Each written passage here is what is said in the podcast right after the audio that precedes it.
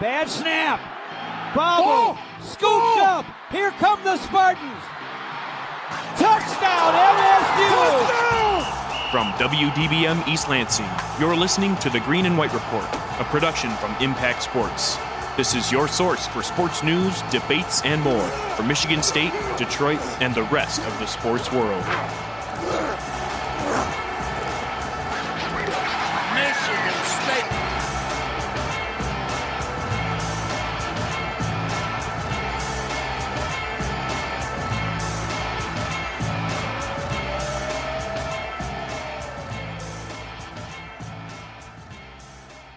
You know what? Can I get on my soapbox real quick? Get on the soapbox. As I love to do. This studio is a mess. I understand there was a flood when we were whatever. I get it. But the studio is an absolute mess. I come in here every day. I'm here 2 days a week in the studio. Sunday with you, Green and White Report. And on Mondays as well, doing the Motown Rundown. Shameless plug. And yes, exactly. Shameless plug. And I feel like this desk or whatever this was the desk that we sit at that has the mics on it. It's always moving. Like, I don't actually think it's been in the same spot for 2 weeks in a row. And many people don't agree with me on that, but it's the way it is. I'm just letting you know. Yeah, I don't know. Take a picture before you leave, take a picture of the way this thing looks, and when you come, it's going to be 6 inches to the right next time you come in. Okay. And I'll check it. I can always judge it based on how much I have to suck my stomach in when I try to get around this left corner over here. And today I had a little bit of leeway. A little bit of leeway. Maybe I'm losing some weight. I have no idea. I think so. You're looking good. You're looking good. Thank you. I appreciate it. Lot to do today, per usual. We'll start off the show with Michigan State football. If you remember, the football team played on Saturday. I woke up Saturday and I was like, "There's definitely something that I have to do today." And I just didn't know what it was. I was like, "Well, Penn State plays at 3:30 against Ohio State." I was like, "Oh, Michigan State football has a game still going on." Exactly. So that's going on, which is great. We have Michigan State women's basketball as well with Nathan Stearns coming up very shortly after that. Michigan State men's basketball, Michigan State hockey, who's been playing unreal puck, as the kids say. Unreal puck. In the last couple of weekends here, that we'll do our Sparty Awards. It's Thanksgiving when? Thanksgiving's around the corner here. Yes, it is. I'm excited. On Thursday, correct? That's Thanksgiving? Yes. Is Thanksgiving always on Thursday? For the longest time, I always thought Thanksgiving was on the 24th of November. Why? What made you think that? I don't know, because you know how Christmas is the 25th no matter what? Yeah.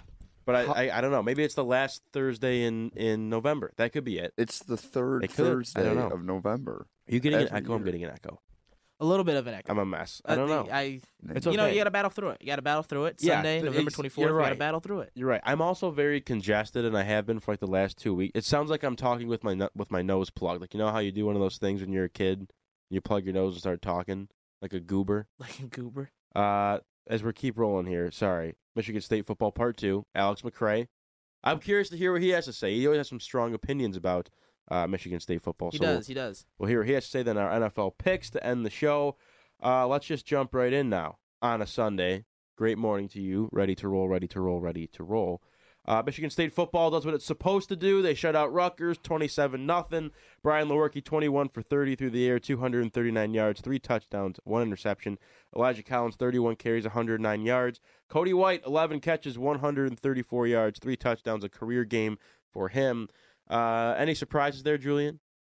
Nothing that's surprising. I think, first off, it's very hard to look at this Rutgers game and then go, wow, Michigan State football's back. Yeah, and be so happy with the outcome. This is, as kind of as you said, it's what was supposed to happen.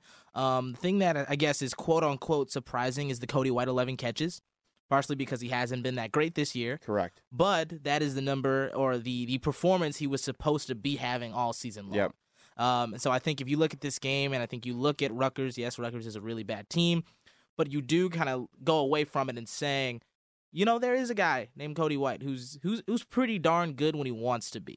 And if you want to take a positive from that, you can. But that's really, I think you look at this game and you just say it was Rutgers. And I think you're happy with the fact that Michigan State was at least able to show that they may be in the bottom of the Big Ten, but they are still better than Rutgers at the end of the day. And if you're a Michigan State fan, that is, I guess the sole positive you take away from this is that the nuke has not hit the ground yet. That's a good way to put it. There is still some life. There is still some life on Earth, some life in East Lansing, and Michigan State is still a step above Rutgers. I just sort of view Michigan State football as a whole at the moment. Of there's more attention to things going on off the field than there is on the field, in the sense that I don't really think anyone cared about this Rutgers game because, again, it's Rutgers, and it's unfortunate that Michigan State has to play a game like this so late in the year where it's, you know, you don't even have to put eyes on the game and you know what's going to happen. And honestly, I mean, the Rutgers game last year got a little bit too close for comfort, admittedly, but look, I mean, you go in there, and I don't know if there were any fans at the stadium. It didn't seem like it, but you get the job done. 27-0 is impressive no matter who you're playing. And we've always said, too, Michigan State's not a football team that's going to come in and put up 60 points on you like Alabama does to their cupcake team. So, I mean, I guess the positives you take out, only 9 incompletions for Brian Lewerke, obviously. 109 yards for Elijah Collins seems like a good number, but on 31 carries, you're averaging like 3.5 yards per carry. So still, to me, the running game, and it just all comes down to the offensive line, in my opinion, who's been quite abysmal this entire season and has been for the last couple of years.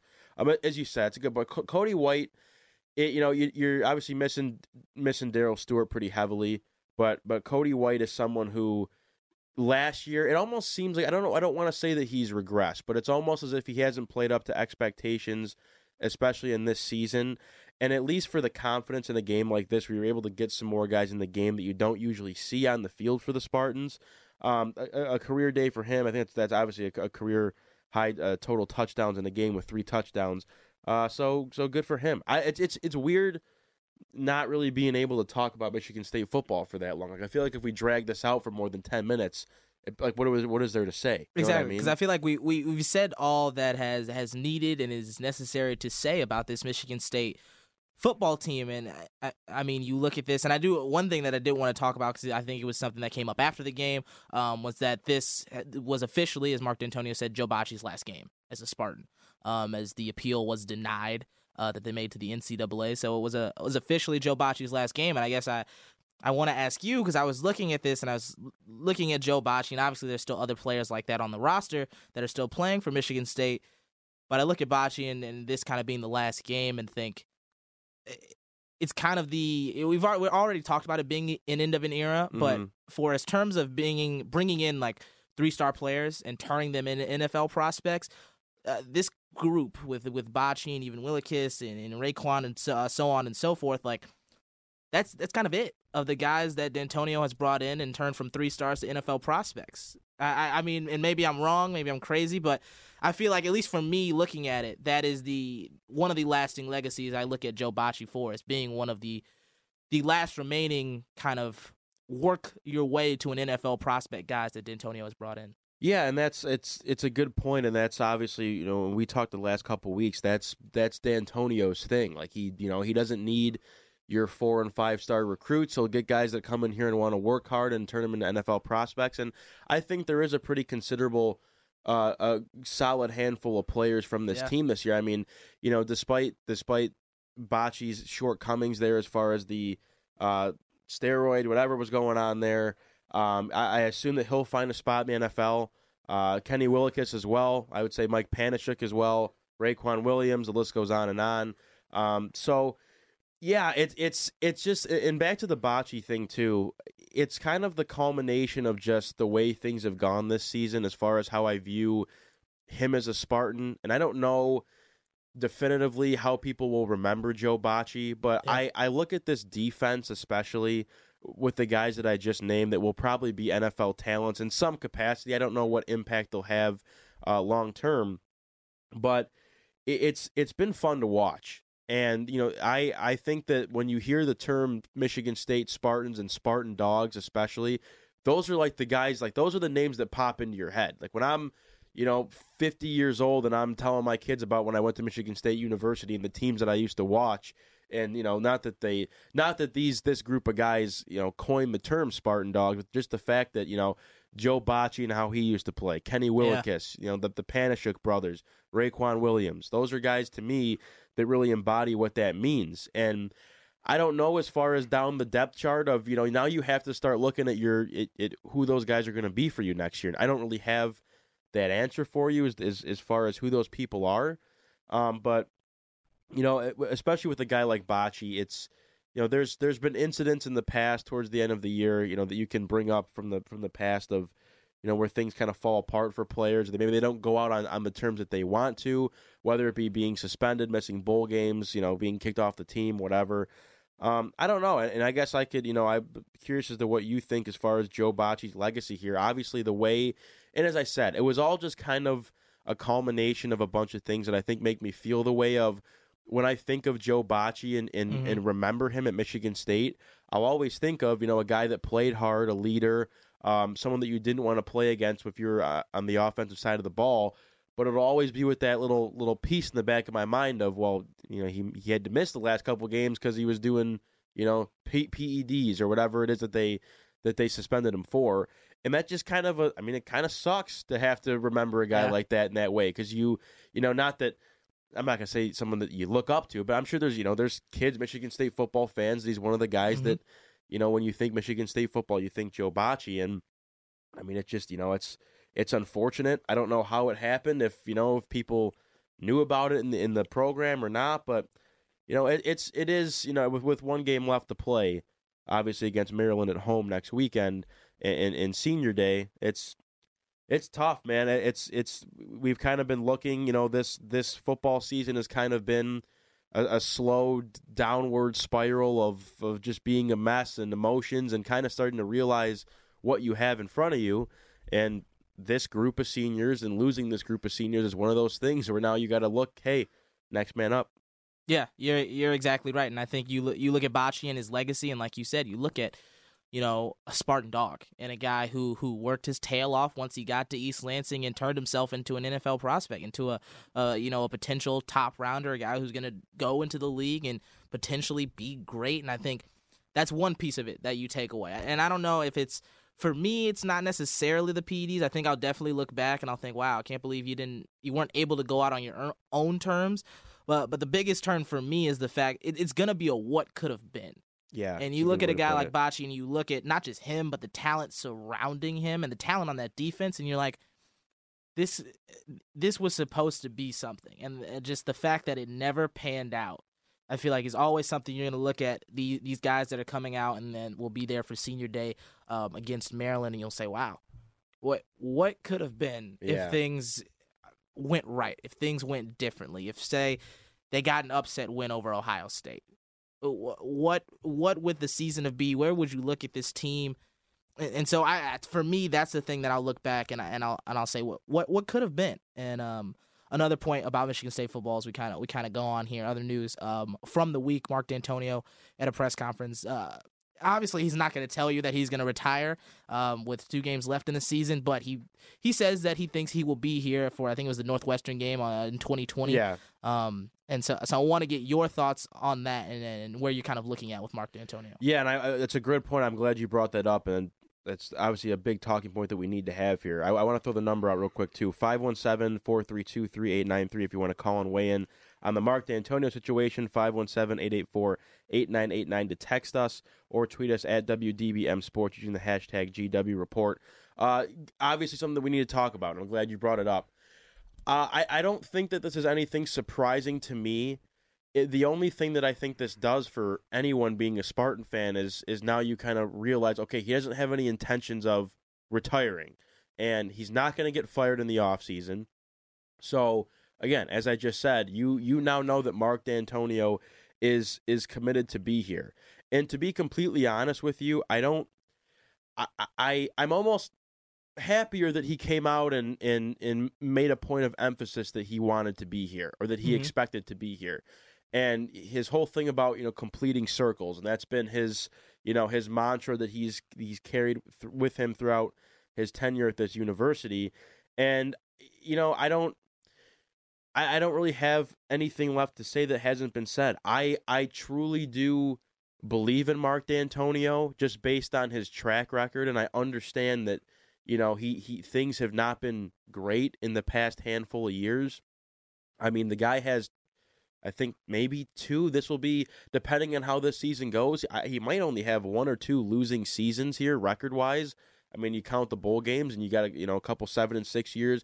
Obviously, his earlier years when he took the program over from John L. Smith, it was quite bad. But you've seen how he's been able to take this team or this program and make it into what it is.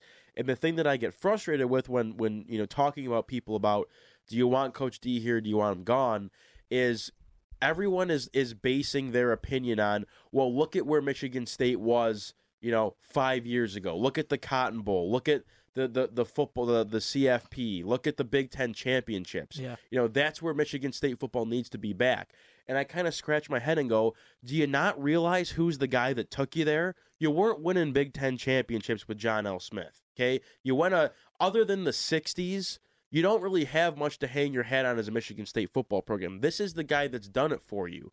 So for you to think that you're going to just fire Mark D'Antonio and you're going to get in, what's his name, Luke Fick, whatever, whoever these names are that people want to throw in the hat here for their own reasons, do you really think that someone like that who, you know, maybe that doesn't have the years in it, this program is going to turn this program around, and all of a sudden you're going to come back next year and win the Big Ten? You're not.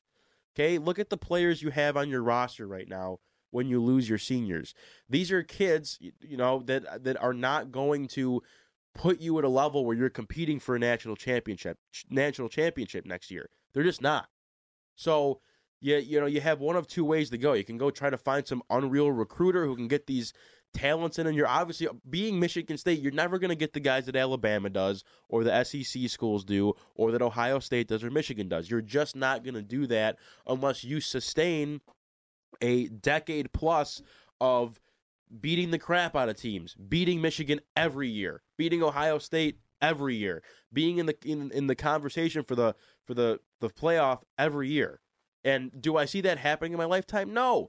Just like I don't see, you know, you can be real with yourself. I don't see, you know, Michigan State hockey winning a national championship in my lifetime. I just don't. Like, there's so many teams and so many factors, and there's just, you know, so it is what it is. I need people to take a step back and recognize all these things that you pride yourself on of being a Michigan State football fan. It comes under the reign of Mark D'Antonio. I will agree with you that when you bring up your point of, you know, what could have been, it is absolutely embarrassing and disgusting. It makes me sick to my stomach that you're going to lose this group of seniors, especially on defense, and you've done next to nothing with them. Like, it's embarrassing to me. And you look right at the offensive staff, in my opinion. Not that everyone on defense has been great, because they've been exposed this year, obviously, but and that's what irritates me. And to be honest with you, Julian, if Mark D'Antonio keeps this same group that he did, and if he shuffles the deck again and there's no changes, if no one gets fired, if no one gets hired in, and it's the same crap next year and the year after and the year after, then we can have that conversation, because now he's being actually counterproductive to your program. But for now, I mean, whatever. Mark D'Antonio clearly feels like he has unfinished business here, and I want to let him finish that business. I think you're exactly right. And this may be a very weak analogy, but it's the thing that pops into my head. It's like when you have a kid, and the kid's playing with Legos, and he builds this Lego masterpiece. And then at the end of building this masterpiece, he decides to tear it all down. You don't just let the kid walk away and not pick up the Legos that he just broke all over the floor. Yeah. What he has to do is clean up the Legos and put them away so next time somebody else can come and use them. And that is what I think Mark D'Antonio needs to do. And I think he said it with the completing the circles. He built this program up to its peak. And now, you know, for what he's done with shuffling the deck, he's tearing it down.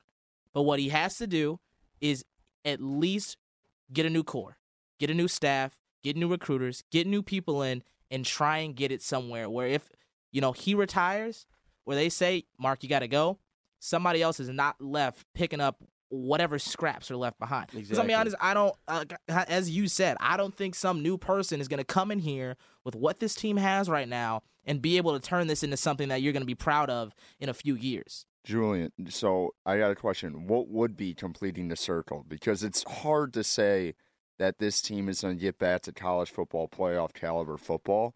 I don't know what he thinks completing the circle is, going 8-4 for the next couple of years. Like, that's a question I have.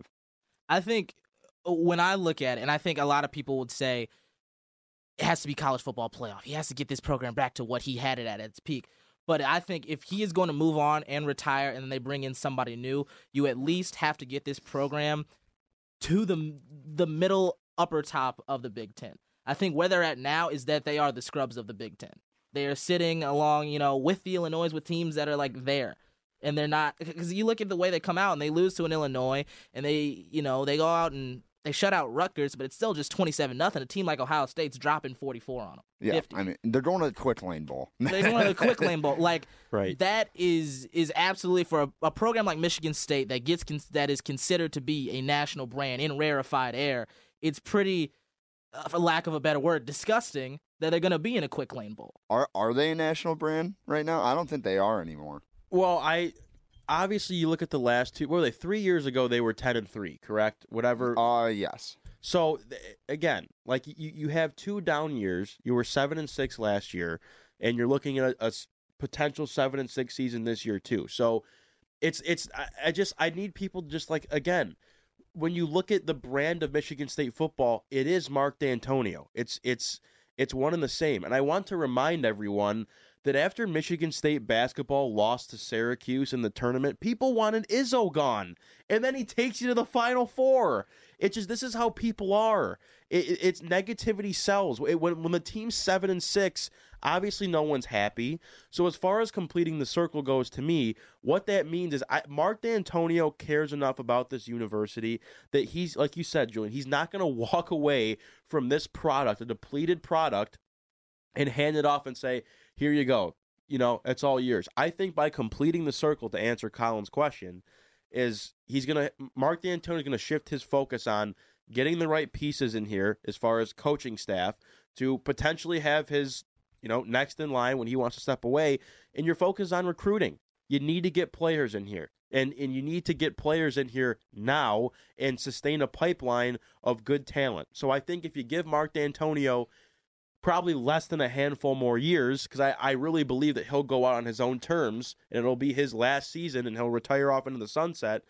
Let Mark D'Antonio do what he's done in the past, get some players in here, develop them with different assistant coaches, hopefully, and then when you're back to a product who's beating Michigan, competing with Ohio State, being in the talk at the end of the year of potentially winning your side of the Big Ten, then I'd be fine with them stepping away.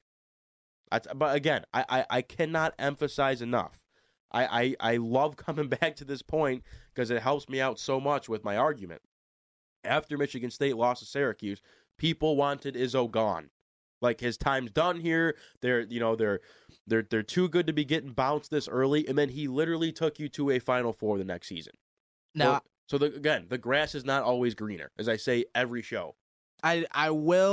I think a sliver of that is true, and I think what I will go at and try and make the point of, for me, and we do have to move on at some point here to women's basketball, but for me, when you look at Izzo and what happened with Syracuse, what Izzo has shown you in the last few years, while it's not a wholesale change, he has made moves to what the modern college basketball is looking like, with an undersized 5 in Xavier Tillman, who is not your prototypical 5-man, running a pick-and-roll offense with Cassius Winston that is heavy-dosage pick-and-roll.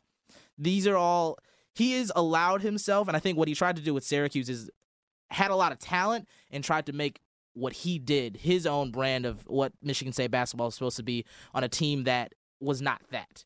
And I think what he has done is he has looked at the pieces that he has, and they're a little bit more bendable to what he wants to do, but he's also flexed a little bit. And you kind of see that's why they went to a Final Four, is at first it was Nick Ward post-heavy offense.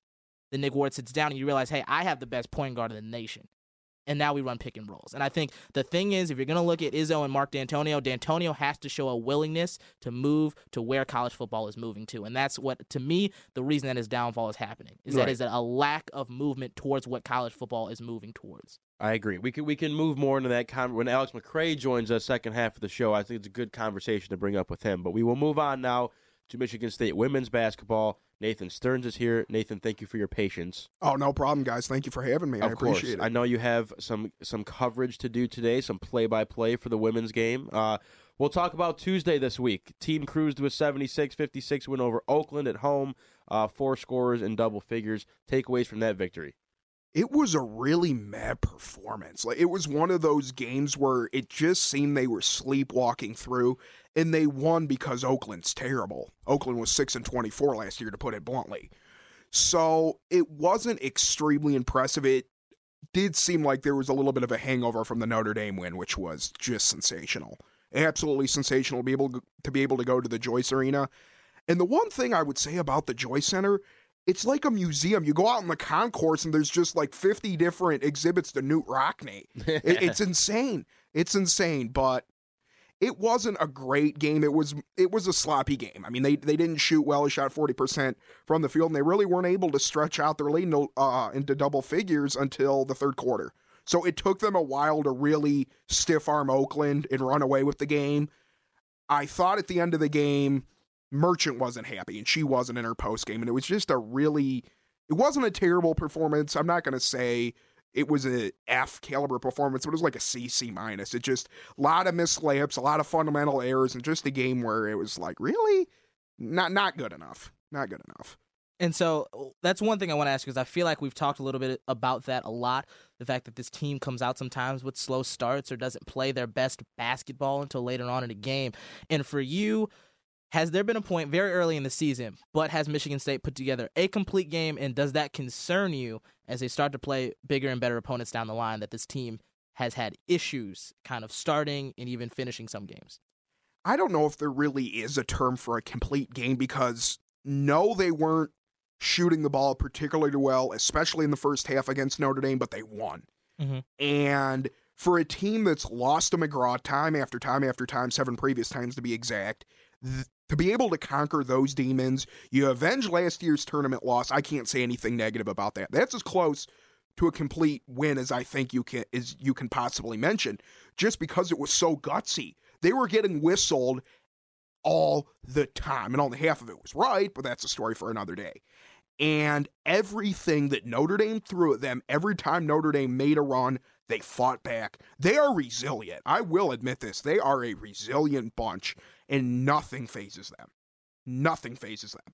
So I'm not extremely worried. I think having Colley back will be a huge, huge bonus, because to this point in the year, you know what you're going to get from Nia Clouden. But other than that, if she gives you 10 points a game or 15 like she had this game, who's going to be your second option? You'd say McCutcheon, and you know what you're going to get from her is a really good on-ball defender, a capable three-point shooter, but there needs to be the second, third option, this consistent second, third option, because it's been the rotating door of Nora Joyner, Osment, Parks, Winston, who's shown the ability to be good, but it'll be one game on, one game off, one game on, one game off. It's not like a sustained stretch. But no, it doesn't worry me because of what they're showing right now.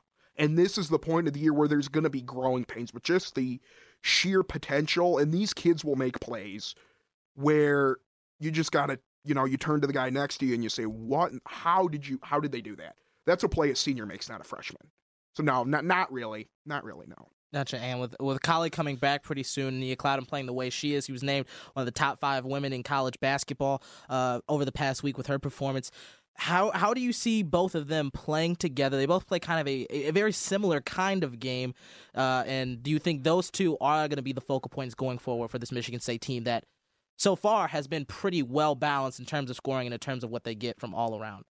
I really don't know how Colley factors into this equation because she hasn't played yet. She's been back and forth between Team Canada and here, and if you guys haven't listened to the Breslin Breakdown, I would encourage you guys because we talked about this significantly.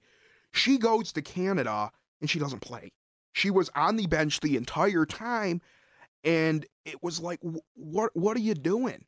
You're going to leave your team only to sit on the bench? I mean, if it's one thing, if you're getting 35 minutes a game, but did you really improve your draft stock and your national pride so much that you were sitting on the bench for, you know, your team needs you?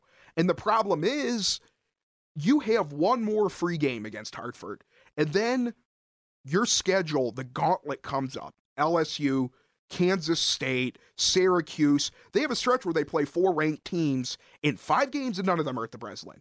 So I don't really want her to be transitioning into this rhythm with playing with Clouden and playing with Taryn during the LSU game. That's what I wanted her to play against Oakland. I wanted her to play against Hartford because those are what those games are for. They're rhythm-based games. They're games to build the continuity back again because you guys know, I mean, obviously shoot-around's great, but it's a lot different when you're in a game environment and you're playing a team with a different color jersey.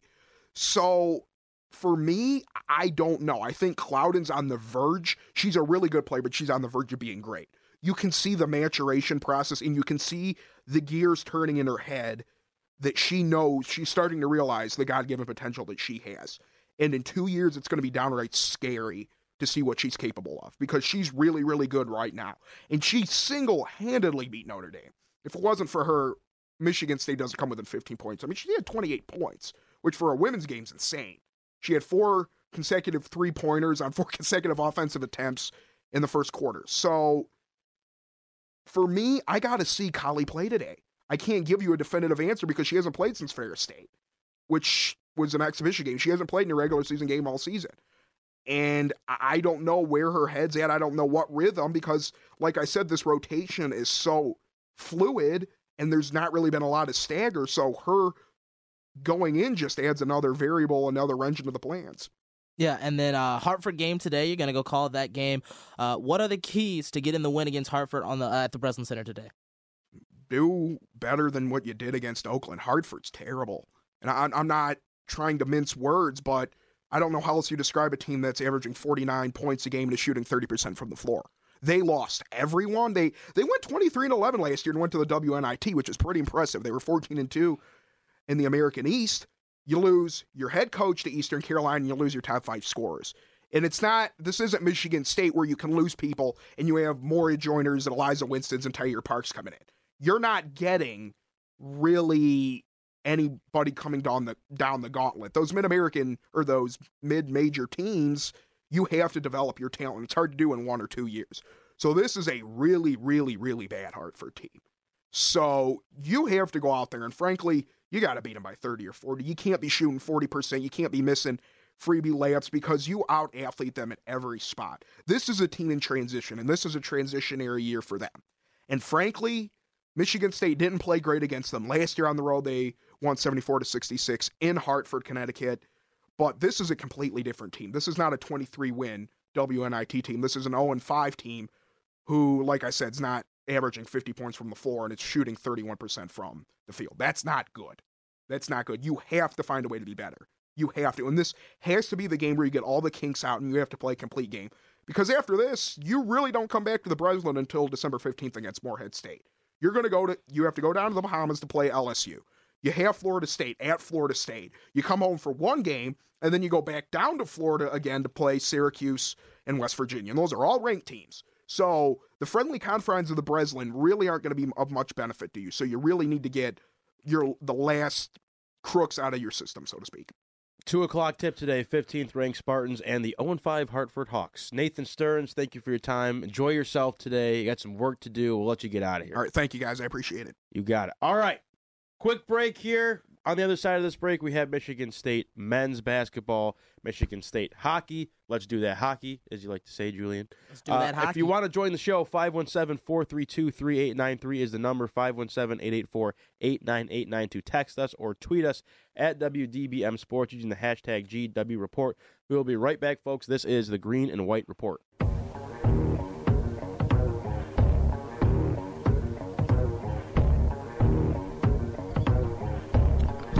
Welcome back to the Green and White Report. Another beautiful Sunday. Ryan Rabinowitz, Julian Mitchell, Ryan Collins behind the glass. Michigan State hockey time, folks. Kyle Hattie joins us. Kyle, welcome on. Thank you. Thank you for having me. How's your Sunday so far?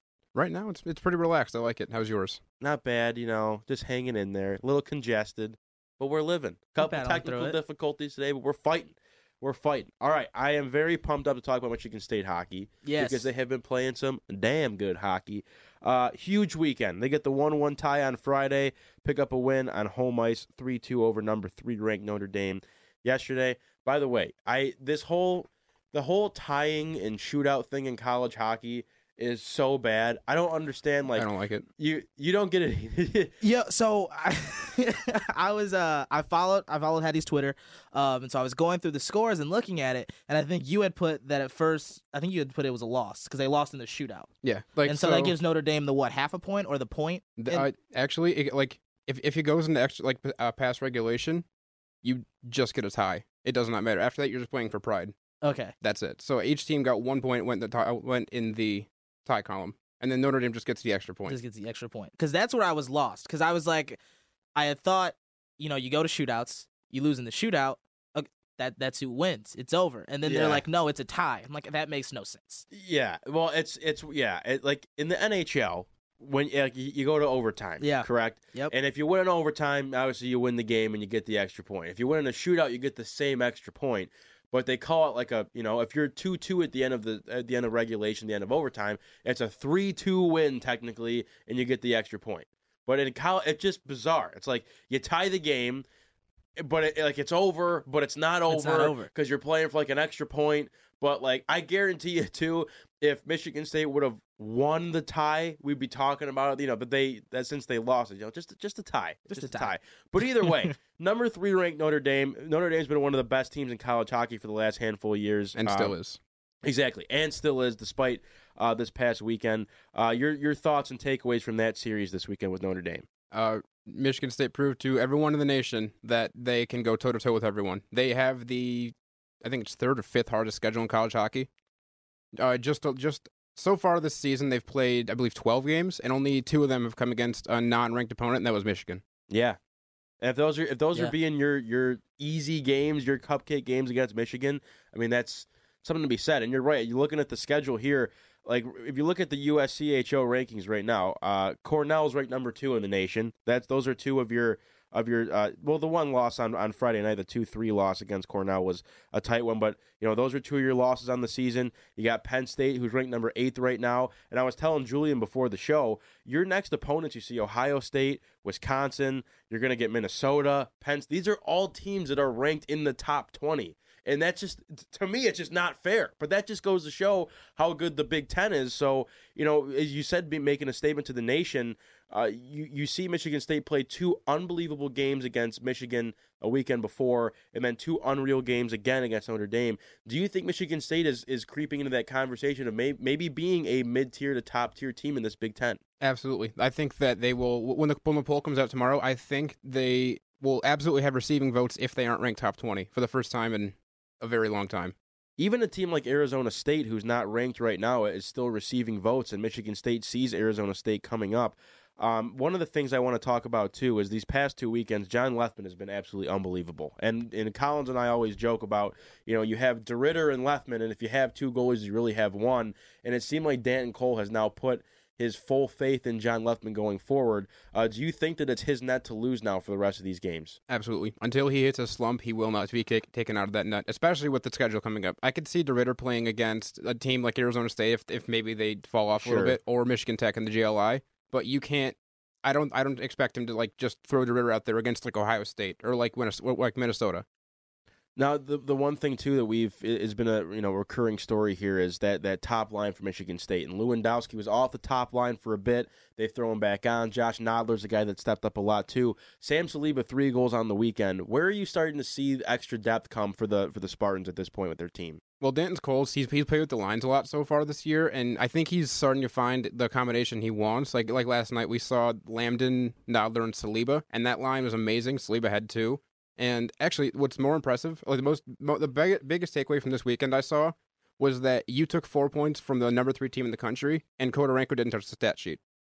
That's really good. That means that your depth pieces are coming through when you need them to. That's obviously very promising. And you after this last season, you lose some good pieces. You know, Osborne's a strong guy that you had on D last season. Brennan Sanford, another guy as well, that added some depth up front.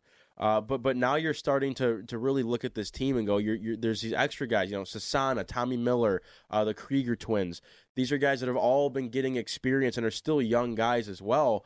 So you have to imagine the future is pretty promising with this team that you have right now.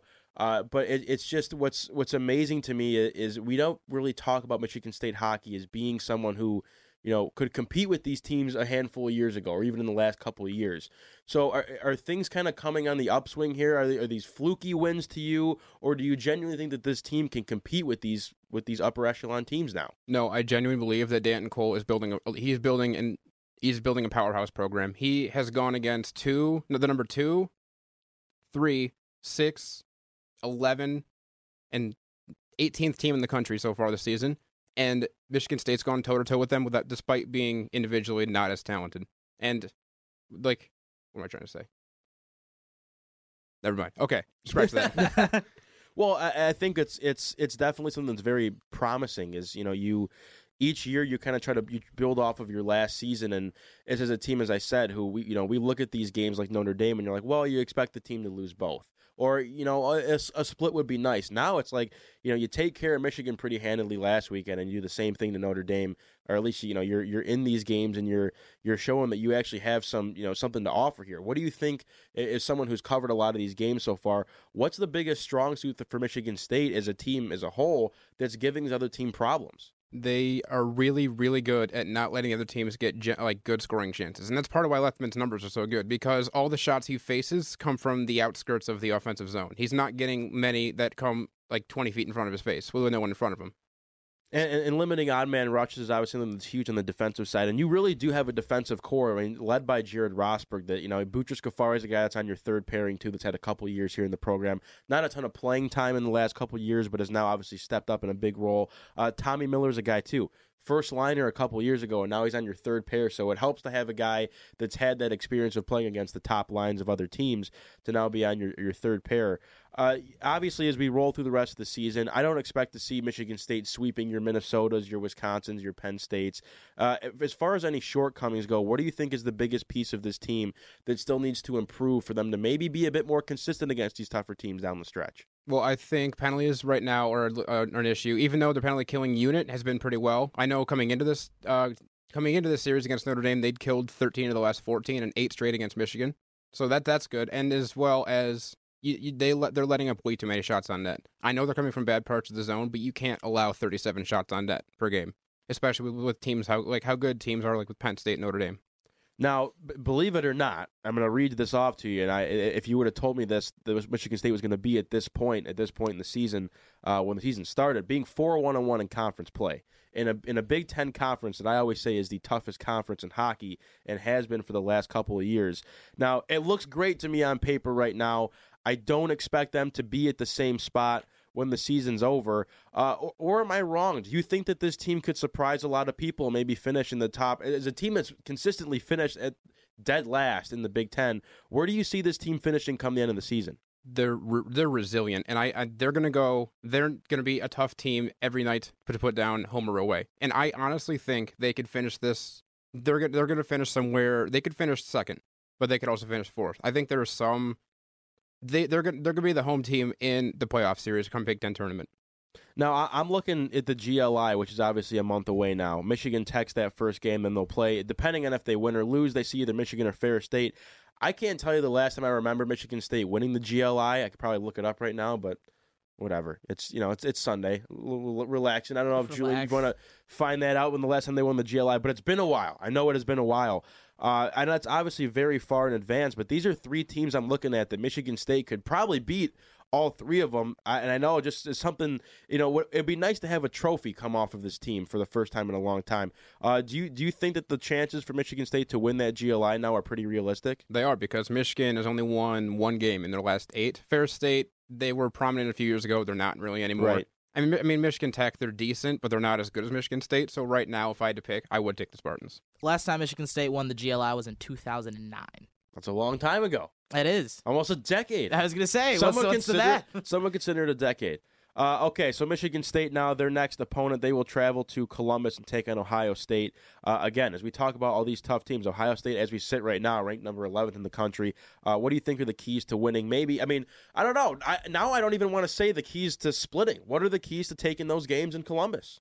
Score first, because this team is so much better when they score first and they're playing with a lead and instead of coming from behind, which they actually have done pretty well against Michigan and Notre Dame. And Just play your defensive game. You had to play a no mistake game against Notre Dame because they play so structured and so resilient. Mm-hmm. And now you're gonna go back to what you saw against Penn State, where Penn State puts 50 shots a net, 50 shots a game on your net. Right. Well, Kyle Hattie, I know you have a lot to do today. I appreciate you coming in. We'll let you get to work now, but thank you for all things Michigan State hockey. Oh, thank you for having me on. All right. I love it, Julian. That was wonderful. Life's always better when Michigan State hockey is playing well. Back. Did you hear him? Powerhouse. Yeah. Powerhouse. I love it. 4-1-1 conference play. Can't beat it. Okay, we'll move on to Michigan State basketball now. Michigan State, it feels like they played years ago. Yeah, it feels like it's been a while. And a Charleston Southern game that you kind of take a little nap there. The middle of the first half, you know, whatever. You kind of knew what you were going to get there. Mm-hmm. They came back home to the Breslin Center. What day was this game on? Monday. On Monday? That's what, dude, it's been a while, man. You get a week off between games, see Virginia Tech tomorrow. Either way, we'll talk about that game for a second. We roll into the Maui Invitational here. 94-46 win over Charleston Southern. Xavier Tillman with 21, 10, and 4 in that game. How are you? His kind of coming out game for you of sorts, if you will. What you saw in that game from Michigan State that you had to love in a pretty big rout of Charleston Southern. Yeah, well, I think Xavier Tillman's the first big point for you when you look at this game here. He's been struggling, and there's been no ifs, ands, or buts or doubts about it. Xavier Tillman has struggled so far to start this season, and you look at the game against Seton Hall and you say partially it's due to the length that the Pirates brought to him, but he just looked lost. Lack of post moves, lack of ability. And so for me, he was the guy who you needed to get going. He needed a good game. He needed to find the buck. He needed to find some rhythm. And this was a big game for him, and I think it'll lead to better showings down the line. That's the question for me with Xavier Tillman is, can he score without the use of a Cassius Winston pick and roll? There has to be some way when Winston is either off the floor or off ball that Xavier Tillman has the ability to score in the post, on the run, in some way, shape, or form. And that, to me, is one of the biggest question marks that kind of will guide this Michigan State team. Outside of him, a guy who I was really proud of, who I thought played very well and would be big down the line, is Gabe Brown. Gabe Brown has got to hit shots for this team to be better, to be great. Him and Aaron Henry, to me, are the two barometers for where this team is going to head. They're going to need somebody else to pick up the slack that Joshua Langford isn't there, the hole that they have to fill. Not only will Tillman have to be a big piece, but Gabe Brown and Aaron Henry have to supplement Winston and him and be extra pieces of the offense. Now, something that I was kind of scratching my head about, obviously there was never a doubt that Michigan State was going to win this game and win this game big. I look at guys like Marcus Bingham, 12 minutes, Malik Hall, 12 minutes, especially coming off of a performance as great as it was against Seton Hall. Malik Hall only 4 rebounds, 3 assists, and 6 points in that game in his 12 minutes.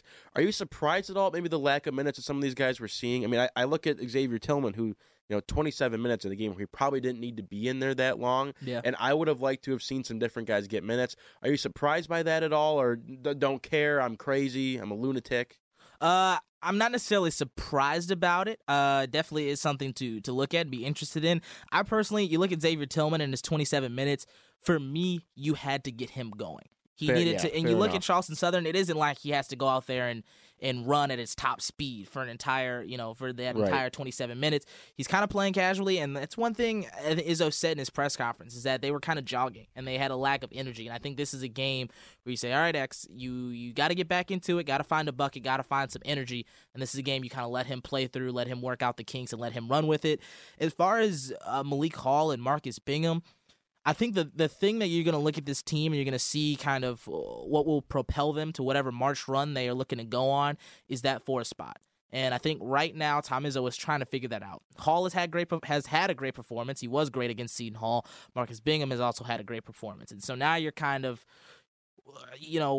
trying to decide which one is going to be better when they've both had equally good performance and also performances that weren't so great. Marcus Bingham's had moments where he hasn't looked like the guy. So has Malik Hall. He's had moments where he's looked like a freshman. So you're kind of throwing it up in the air and deciding who's going to be at that spot. So I kind of understand the split minutes between the two. I know you've always said, too, as far as that 4 position goes, that for the foreseeable future, you see that being Thomas Kithier's spot. No doubt. If you're Coach Izzo and you're putting together this lineup, do you think that Thomas Kithier is the best fit for this starting lineup, or would you rather see a Malik Hall or Marcus Bingham maybe take away some of Kithier's minutes? I think for me, as of right now, I look at Thomas Kithier to fill that role. I think what you need as of right now is someone who knows how to play with Xavier Tillman and knows how to play in the system that you want to run. And right now, that guy is Thomas Kithier. Down the line, if Malik Hall, he puts it up together enough performances to show that he can consistently play at a level or at least half of a level that Kenny Goins was at a season ago, then I think he would then be your best guy. Just because of what he brings to the offense, Thomas Kithier doesn't bring. That ability to pick and pop, that ability to be a three-point threat. I think that's somebody you'd like to have in your starting lineup. My biggest thing, and kind of said it on Impact, his own podcast, is at some point you're going to need to have players on the bench that are ready to go and ready to roll and be productive. And I think one of the more interesting things Izzo can do is keep Kithier in the starting lineup. You roll a heavy pick-and-roll offense between Winston and Xavier Tillman for most of a game, and then you say coming off the bench is Malik Hall for pick-and-pop threes and spreading the offense out, or spreading the defense out. And I think that's a very unique kind of counter to whatever other teams can bring you, and knowing you have somebody who is a Kenny Goings type coming off the bench. So tomorrow now at 5 o'clock, Michigan State and Virginia Tech score off the next game of that Maui Invitational. A game that obviously I think many people are expecting Michigan State to win with no problem. What do you see from that Virginia Tech team, or maybe just how they match up in general for Michigan State tomorrow? Well, it's going to be an interesting game. I definitely predict Michigan State to go out and win this one. I don't think Virginia Tech is a good team. The thing is, they're still kind of building things in a way over there. First year with a new head coach, Mike Young, over there. They have some great players. One guy is Landers Nolley, redshirted his first season, redshirt freshman. He's absolutely fantastic. He's averaging 20 points a game, shooting at about 50% from the field, 45% from three-point range. Someone's going to have to lock him up. And I think you look at a guy like Rocket Watts to be on him, to play him out there. He's got to be big. Rebounding is going to be key. This is a Michigan State team. They got to be able to clean the glass. They're going to have to push in transition. And if you look at where Virginia Tech kind of sits, they sit on 40 rebounds a game, 33 to their opponents. Rebounding is going to be a clear win for Michigan State in this game. Now, just as I'm looking at this, at the Michigan State having their little number 3 next to their ranking there, and I know that you see on Twitter all the time that people talk about that disrespect that Michigan State gets, being the 3rd-ranked team in the nation, especially after playing a great game against Seton Hall. Do you think that Michigan State's sitting in a spot right now? Not that these rankings matter, and I hate to be one of those guys that now 3 weeks in I'm getting angry over where Michigan State's ranked. Do you think they deserve that 3rd spot? I mean, they sit behind a Duke and Louisville team right now who, you know, as far as you look at how schedules go, of course, you know, Duke had a tough game to start the season. Do you think Michigan State's in the right spot there? I would have them at the 2 spot. I personally, out of what they played, they've had a tougher schedule and tougher teams to play than Louisville. And I think that's just what it is. One thing, Louisville is unbeaten. And you will say Michigan State has had a tougher schedule. You could argue, you know, whatever you want to say about Kentucky and whatever happened with Evansville and the games they've played so far, should have been a win. Like, Michigan State lost that game. That's the reason they're down in the rankings. It is what it is. But for me, strength of schedule-wise, Michigan State would be the 2. I don't think Duke's that good. But they have, I mean, they're unbeaten as well, and they won their game against Georgetown, and they've kept it rolling, so they take the number 1 spot. I'd probably have Michigan State at the 2, though, for me. Obviously, a lot of controversy with the Joey Hauser situation. We now finally, after it seems like eons of waiting, his appeal was denied. Joey Hauser will not be playing for Michigan State this year, just in general. And I think it's a good segue into just a bigger topic here of obviously James Wiseman, another situation over at Memphis, where you're looking at a guy who, you know, you get on him because he's, you know, he's he's got to pay $11,500 to charity, bro. I don't even know if I have $50 in my bank account. I don't know where they want this kid to get money from. Do you think there is a systematic flaw in the NCAA and how they handle these situations? Because waiver, no waiver, who gets to play? I don't even understand the criteria for why some guys can and can't play. Do you think there's a bigger discussion to be had here about how the NCAA operates? Yeah, it's ridiculous, and for me. The thing is, and people talk about, oh, you know, there's not money, this isn't a business, this is amateurism, this is what it is. Well, if you're all about these kids going and playing for whatever schools they want to play for and putting on these jerseys, and you do it for the pride of the school, they want to transfer, why are you barring these kids' transfers from playing the sports that they love? Joey Hauser just wants to play basketball, and now he can't because some governing body told him he can't. He doesn't meet the requirements. He doesn't fill whatever quota they need him to fill. Doesn't check the boxes. It's ridiculous to me that these kids are at, or not these, I shouldn't say these kids because they are same age as I am. Some of them a little bit younger, but they sit there and they want to go and they just want to play basketball. And he wants to play basketball at Michigan State. He left Marquette to play it here. And the fact that he doesn't get the chance to play with this team and to suit up and do what he wants to do is absolutely ridiculous. And the fact that it is a case-by-case kind of basis and other players get the terms to transfer and some don't, and that it took so long for him to even find out that he just wasn't going to play, to me, it's just ridiculous. And that's one of the things that Izzo talked about, too, is it just being arbitrary decisions. And, again, I don't – you know, you look at a guy like on the bigger scale, Justin Fields comes over to Ohio State and can play right away. Yeah, and I'm obviously on the football field, not the basketball court. But it does seem strange, and I think the more, you know, we talk about paying college players and whatnot. Again, you talk about amateurism. You're making a guy in James Wiseman pay almost $12,000 to charity. Where do you want him to get this money from? But the whole thing of that is he took, because what is he took money? Penny Hardaway gave him some money to go to Memphis or to move there. To try to move. Yeah. So the whole thing is that he didn't have that money to begin with. Now you're like, hey, we know you had to take money from somebody else just to move. You got $11,000 on you? Yeah. The funny thing about it, too, it's like the high school maybe should get in trouble for Penny trying to get him to Memphis East. Not the college should face punishment for him moving him down. He was like a donor at the high school, not at the college at that time. It didn't make any sense. Yeah. It's all just bizarre. And, you know, the NCAA, you hear all these different things. Like it's going to be disbanded or whatever. I don't buy into that. But it is just it's so arbitrary. I don't understand it. Like the whole thing about the one football player, I can't think of the school, that he wanted to transfer and play because he wanted to be closer to his mom because she had cancer or whatever. And the NCAA is like, yeah, it's severe enough, right? Yeah. It's all such a mess, and it makes little to no sense. But I think, you know, when you look at Michigan State basketball, including Joey Hauser here, I almost feel like, you know, the plan wasn't to have him as far as this season's concerned. I think you had to operate under the assumption that you weren't going to have him. So, you know, obviously now you look at next year and you got to be excited for that. But let's play a game of ifs. You know, if you have Joey Hauser available for this team, how different does this team look in the grand scheme of how their season would go? Wow, I mean, I'd probably say, you know, is it that much better of a season? Is it really? I don't know if it's exponentially better, but I mean, if you're going to tell me you're going to start Joey Hauser at the 4 over Thomas Kithier, and then you have a bench that's Thomas Kithier, Malik Hall, Marcus Bingham, and whatever they bring you, it's a pretty darn good team. Not too shabby. It's a pretty darn good team. I don't know if you're because I mean the expectation is already national championship for this team. Joey Hauser, playing or not playing. Right. That's already the expectation. So I don't know if it's going to blow things out of the water. But again, if you're going to tell me you have a starting lineup with Joey Hauser in there versus Thomas Kithier, taking Joey Hauser all day. Yeah. Well, Michigan State, Virginia Tech tomorrow at 5 p.m. As we said, the Maui Invitational carries on. More things, of course, all year long with Michigan State basketball. Check out the Impact IzZone podcast. Check it out. Every week they got new content. You guys will love it. We're going to go to a quick break here. If you want to join the show, 517-432-3893 is the number. 517-884-8989. Too many 8s in that phone number, by the way. It's a lot of 8s. To text us or tweet us at WDBM Sports using the hashtag GW Report. We have the Sparty Awards on the other side of this break. You know it's Thanksgiving when. We also have Alex McCray on for Michigan State football Part 2. Do not go anywhere, folks. You are listening to the Green and White Report, brought to you by Impact 89 FM, WDBM East Lansing.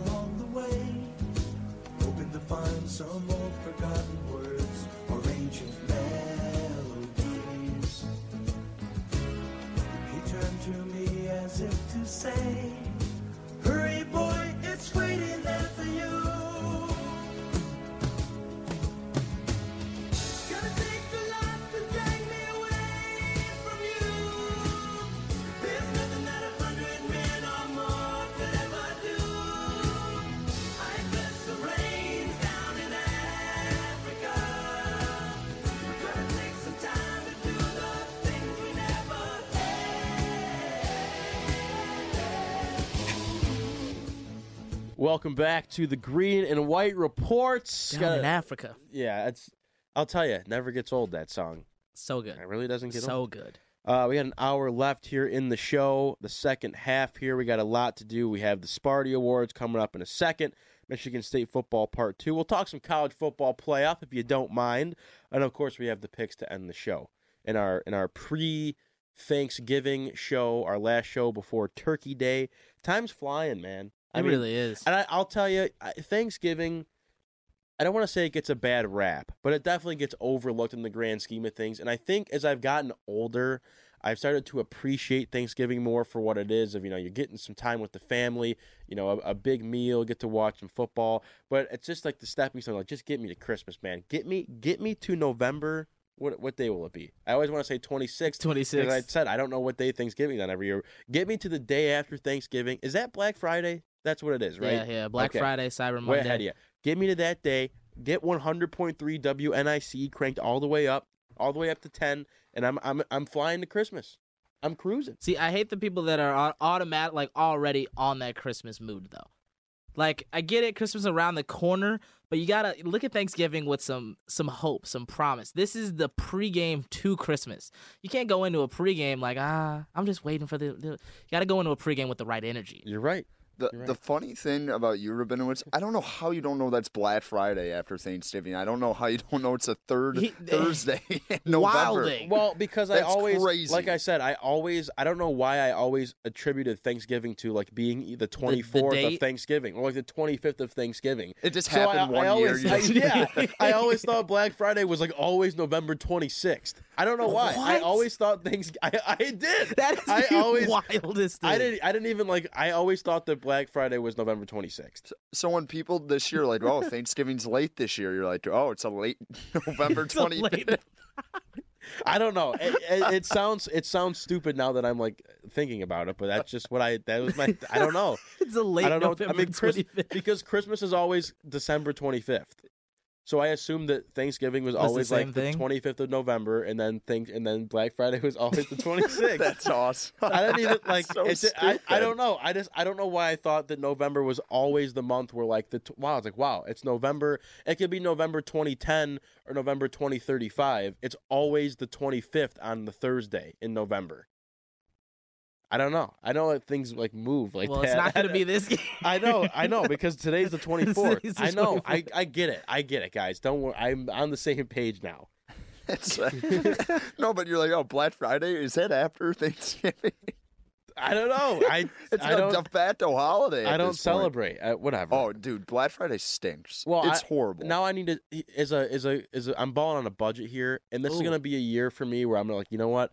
I'm gonna save some money. I'm gonna spend one last night at Rick's, and I'm gonna save some money. I'm gonna take that collective $40 that I'm saving now, and we're gonna spend it elsewhere. You know, we're gonna walk into Marshall's. You know, I'm gonna get my dad a nice discounted belt. Oof, that's got an upside down polo logo on it. That store is the college kid like Christmas gift like heaven. I'm like, I gotta go to TJ Maxx to find my dad a tie for the 10th straight year. Yep.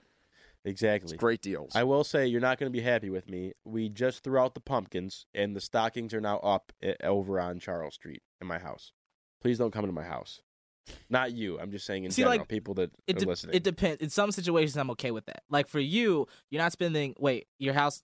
Yes. Here? Okay, yeah, here. That's what I thought. Here. That's what I thought. Yeah. Like your house here, You're not spending Thanksgiving there. Right. So, like, it's okay because you're going to come back and then it's going to be Christmas time. Yeah. So, like, that makes sense. That I'm okay with. Also, I don't know if you're not having Thanksgiving at your house, you're okay to put Christmas decorations up. Because why are you celebrating? Why are you decorating for Thanksgiving when it's not at your house? It's also hard to decorate for Thanksgiving. Like, you can have the overflow of, like, the pumpkin. Like, I'll accept pumpkins from Halloween, but, like, they start to rot and it gets gross. Like, you know, I guess you put out, like, turkey decorations. It's a celebration of fall. It's the harvest day. What is that thing that they put like on the banner for like the football? That's like the one Thanksgiving like decoration. The Cornucopia. Yeah, whatever that is. I didn't want to say it. I was gonna make you say the Spanakopita. Cornucopia. Spanakopita. Good Greek dish. I'm saying it right. Everyone's just.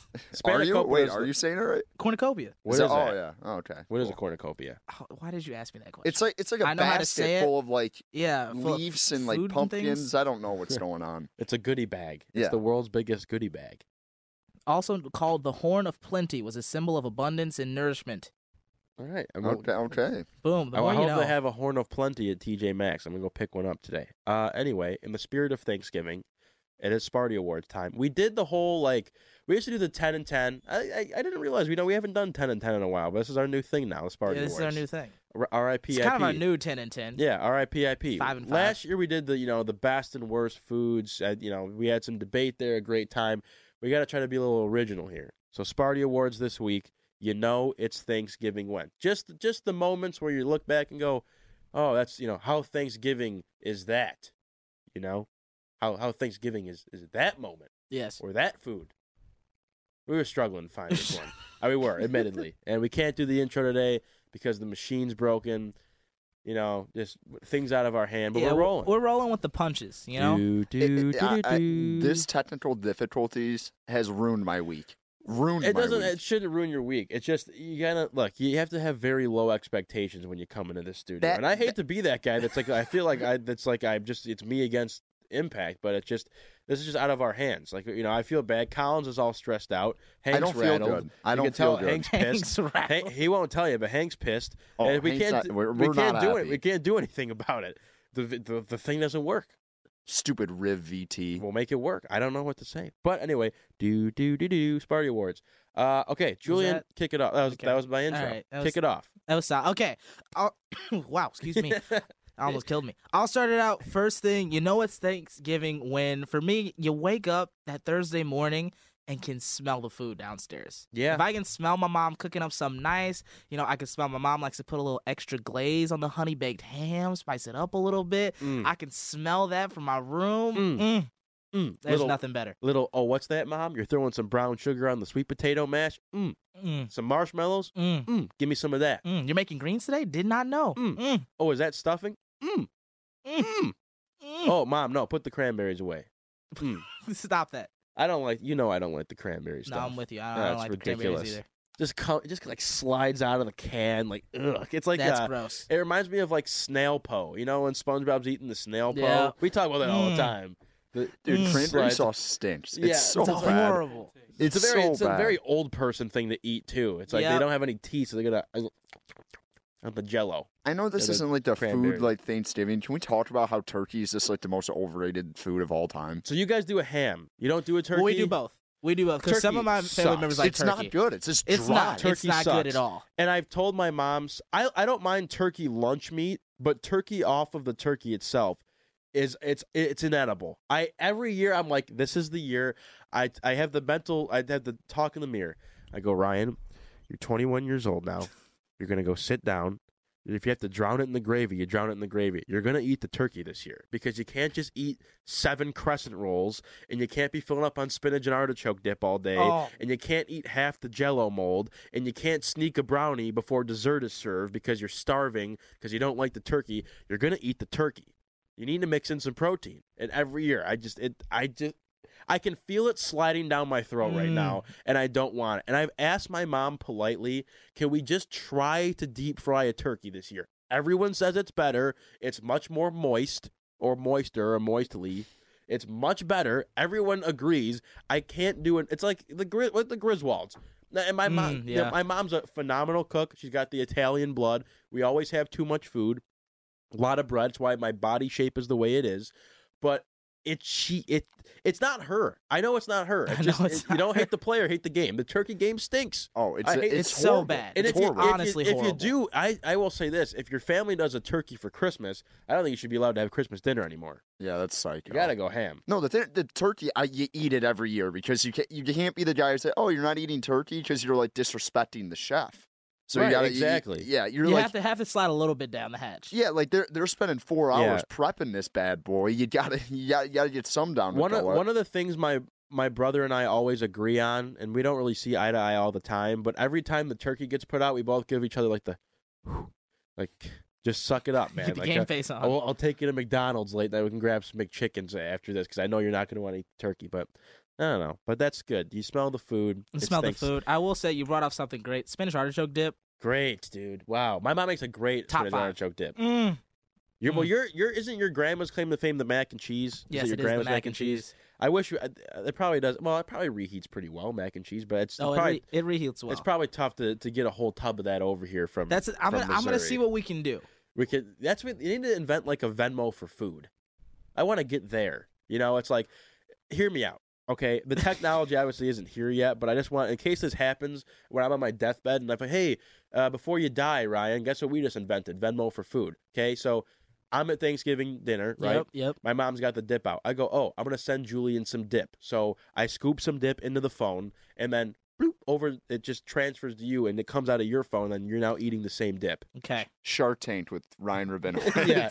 I feel like we're not at that point with technology yet for things to just go into a phone and teleport. Have you guys started the Sparty Wars? Yeah, we got the first one. We're way off track. Yeah, sorry. Okay, I'll move into my first one. You know it's Thanksgiving when your grandparents start grilling you with questions. Where's the girlfriend at? What are you doing post-graduation? How's school going? Are you drinking a lot up at school? You look like you've put some weight on. What's going on up there? Are you happy? How you feeling? Are you reading books? Are you reading? Are you going to bed at a good time? Did you take your vitamin today? Are you taking flu medicine? You sound congested. You want some Vicks rubbed on your chest? A lot. A lot. That's always a lot. It's a lot. Overwhelming. It is, and I don't care to answer. Like, I want to come home and enjoy my meal, and I don't want to have to answer these questions. Is that music in the background? Is that Africa still going? I think there's an in-studio. There's an in-studio. Oh. There is, so I think they're playing music. But no, when you get grilled, that's when you know. Even if it's not your grandparents, just any, because we don't really have big Thanksgivings, because I got family in so many different places of the globe, meaning the United States. Yeah, but it's, when anyone starts grilling you with questions, it's like, can we just enjoy the meal? Like, I don't, it's just tough.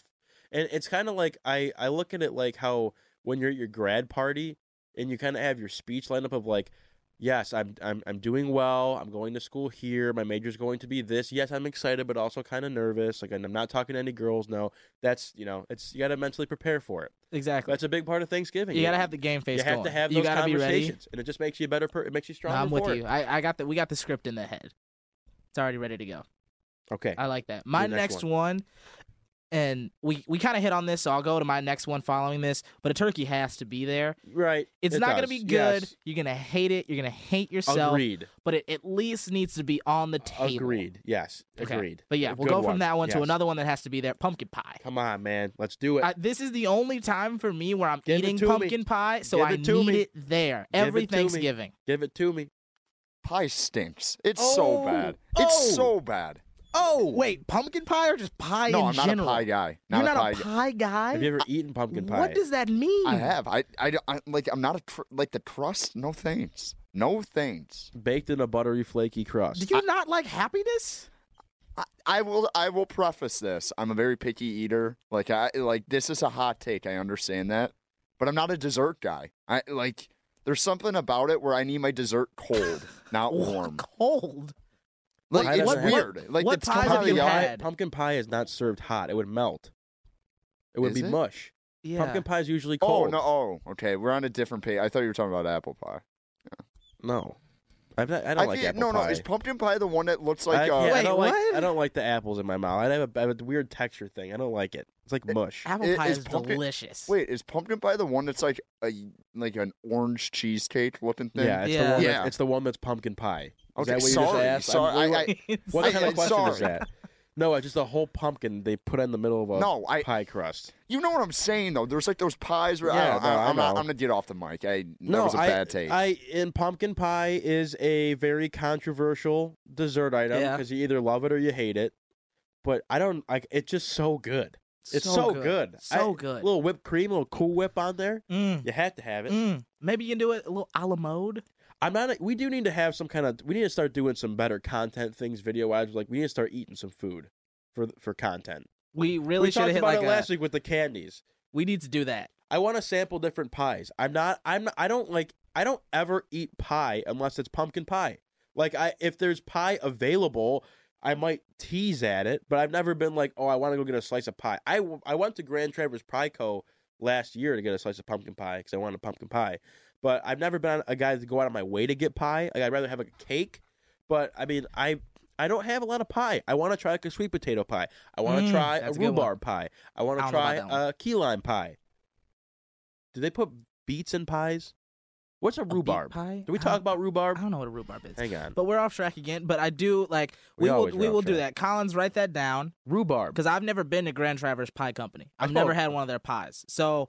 I feel like we'll get a 2-for-1 in that you need to try more pies, and then I need to try a Grand Travers Pie Company pie. I've never been to Grand Travers Pie Company either, though. It's cute. I spelled rhubarb. Don't like pies, so I spelled rhubarb really wrong, by the way. You know, how do you think you spell rhubarb? What is rhubarb? R-U-B-A-R-B. What is rhubarb? No, it's not rhubarb. Rhubarb is a cultivated plant in the genus Rheum in the family. I can't do it. I don't know. Oh, is it rhubarb? R-H-E. Oh, I see. It's R-H-U. I spelled rhubarb R-E-W-B-A-R-B, and it is R-H-U-B-A-R-B. Okay. Rhubarb. You put E-W in there? Yeah, whatever. What are the nutrition facts? Not pretty locale. Anyway. All right, your next party awards. What are we talking about? Next party awards. Back on the turkey. You bite into the turkey and remember you hate turkey. You know it's Thanksgiving when you take a bite of turkey, and you're like, oh, yeah, I forgot how much I hate turkey. I like that one. That's all I got for that. I like that about a million times. But I got my next one, and it may be something I do. It's probably very unhealthy, but for the entirety of that Thursday, I starve myself into dinner. I can't do it. I can't wait that long. I'm always eating like it'll be like the 11:30 game will come on for the Lions or whenever they play whenever they kick off on Thanksgiving, and I've got Doritos in my hand. Like I just can't. And we don't have any, there's never any other food available during the day. Yep. I'm like, Mom, can I get a sandwich? She's like, we don't have bread. I'm like, we don't have bread. She's like, I haven't gone shopping because I'm making the stuffing and the turkey. And then I get you could help out. I'm like, I'm sorry. I'll go back and watch the game. But there's no food. So I got to scavenge through the pantry of like, oh, there's some wheat thins back here that getting a little stale, but I need to eat something. There's no Tostitos scoops, just like being thrown out, little dip action before game. And I will say that. I'm a huge appetizer guy, and I just absolutely ruin my meal. As you learn and grow, and you kind of like set up like how you want your Thanksgiving to be when you're older, you got to have snacks throughout the day. My mom kind of falls short. My mom, because she puts out so much food at one time, the appetizers come out like 6 minutes before the rest of the food comes out. Yeah. So you got to have some little... little bowls of maybe some pub mix spread out around the living room. So, you can grab a handful, shake it in your hand like so, drop it in the mouth, whatever, and you move on. But I can't do the starve. I can't do it. I will fast the entirety of that day. So I can have like 8 plates. Okay, so it does, because I've noticed too, like, it doesn't matter how long I don't eat for. I can't, you eat so fast, it's like it fills your stomach up. I can't do it. But you're... Okay. Yeah, I could eat so much. If I go the whole day without eating, I will eat a house. Interesting. I don't hate that. So that's a good tip too, by the way, for you kids out there. Starve yourselves. Next one. You know it's Thanksgiving when the Lions lose. That's pretty much how you know it's Thanksgiving. And you're watching Chase Daniel throw for 600 yards and 7 touchdowns on you last Thanksgiving. It's okay. I'm over it. But that's it. If you don't get enough. If you don't get the hint that it's Thanksgiving from the food and the fall colors and whatnot, you turn on the TV and see the Lions are losing by 17.5. You go, oh, so it must be Thanksgiving Day. Must be Thanksgiving Day. So there you go. My last one, very specific to me and my family, but we usually travel to both of my mom and dad's, our grandparents' homes. So my mom's side, my dad's side. We go to my mom's side first, and so she makes some food. She makes a lot of it. Says she isn't going to make a lot of it every single year, but she does it anyway. And so we then have to pack the car with all of the food, which ends up being an entire debacle because there's just food everywhere. Things are moving all around. Things are sloshed and jostling, and it's just an issue. It's a problem. It's something that I think we need to stop doing. But you can't tell Mom to do that. Yeah, you're out there packing the car. Freezing cold. There's nothing more nerve-wracking than when you have something from your mom say, hey, hold that, be careful, it's on glass bottom, and there's like a little there's some ice on the ground. You might have had a few like Coors Lights. You're like, oh, don't touch the bottom of this, it's piping hot. But at the same time, if you drop it, you're dead to me. And you're carrying it, you're like, it's so hot, I gotta put it down. We got nowhere to put it down. That is the pinnacle. You're holding the for some reason there's no travel cases, there's nothing you can keep it in. It's the pan that it was cooked in. Hold these 2 towels around this piping hot pan of stuffing, and if you don't set this down in 30 seconds, it's going to burn through your hands. We have to take you to the hospital. No pressure though. That's a good segue into my second to last one, because we're all messed up here, but I have 2 more. Mom starts to stress everyone out. That's how you know it's Thanksgiving, because my mom's a big, we got to keep the house cleaner. If you go use the bathroom, why is the towel not folded? Or why'd you not put the seat down? You know, could someone help me with this? I'm like, Mom, I don't know how to use the egg beater. I don't know. I'm sorry. I don't know what the whisk looks like. I can't help you out. Okay. Do you ever get yelled at for your skills? Because that's what happens. My mom will be like, yo, mix this for me. And then I mix it. And she's like, you're not mixing right. Right. Or like, then why did you ask me to do it? You have to fold in the cream cheese. And apparently my motion's not a proper fold. And if you don't fold the right way, you don't get the air underneath. And you need the air underneath to get it to rise in the pan. I don't know. But it's and the reason why my mom puts on a great display every Thanksgiving, Christmas, whatever. I mean, we always have great food. The house always looks nice. But it's just stressful because, like, you got to sit down with your dad and my brother. I'm like, look, guys, Thanksgiving's coming up. It's going to, we're going to have to be on our game because we're going to get yelled at. And then everyone's going to start getting upset and it's going to ruin the day. And, you got to keep the house clean. You got to be, you got to use the manners, got to whatever. It's got to set the table. We're not setting the table the right way. I don't know how to do that. My mom does the thing when she stands the napkin up, and I don't know how to stand the napkin up, and it just falls over. It looks bad. That's a mess. Every family occasion, like the 2 hours before, is the most stressful thing in my household. It's a 2-minute drill. No, it's unbelievable. My mom's just giving me like the stink eye. She's like, "Really? You're gonna sit on a couch and watch me just clean?" I'm like, "Mom, I don't know what to do. I don't know what to do." Exactly. And I feel like there would be less help if I join in. And I'm like, you want me to, like, mash the potatoes? She's like, no, you'll do it wrong. I'm like, then don't ask me. Or don't give me the stink eye. Yeah. Exactly. But at the same time, I love you, Mom. So. Yeah, me too, Mom. Sorry. Yeah, love you, Mom. My last one that I have, I think, Julian, are you all done with yours? Yeah. We went through mine because I had a turkey as well. My last one is when, it's Thanksgiving when Dad passes out on the couch. 100%. That's it. 100%. He's snoring. No one can hear each other talk. We're trying to watch whatever. I don't know what the other game is this year. Probably Redskins and Cowboys or something. Who knows? But that's usually the telltale sign is when you, you walk in the living room. Where's Dad at? Oh, he's been asleep on the couch for a half hour. He'll wake up around 9:30 p.m. Go right up to bed. Whatever.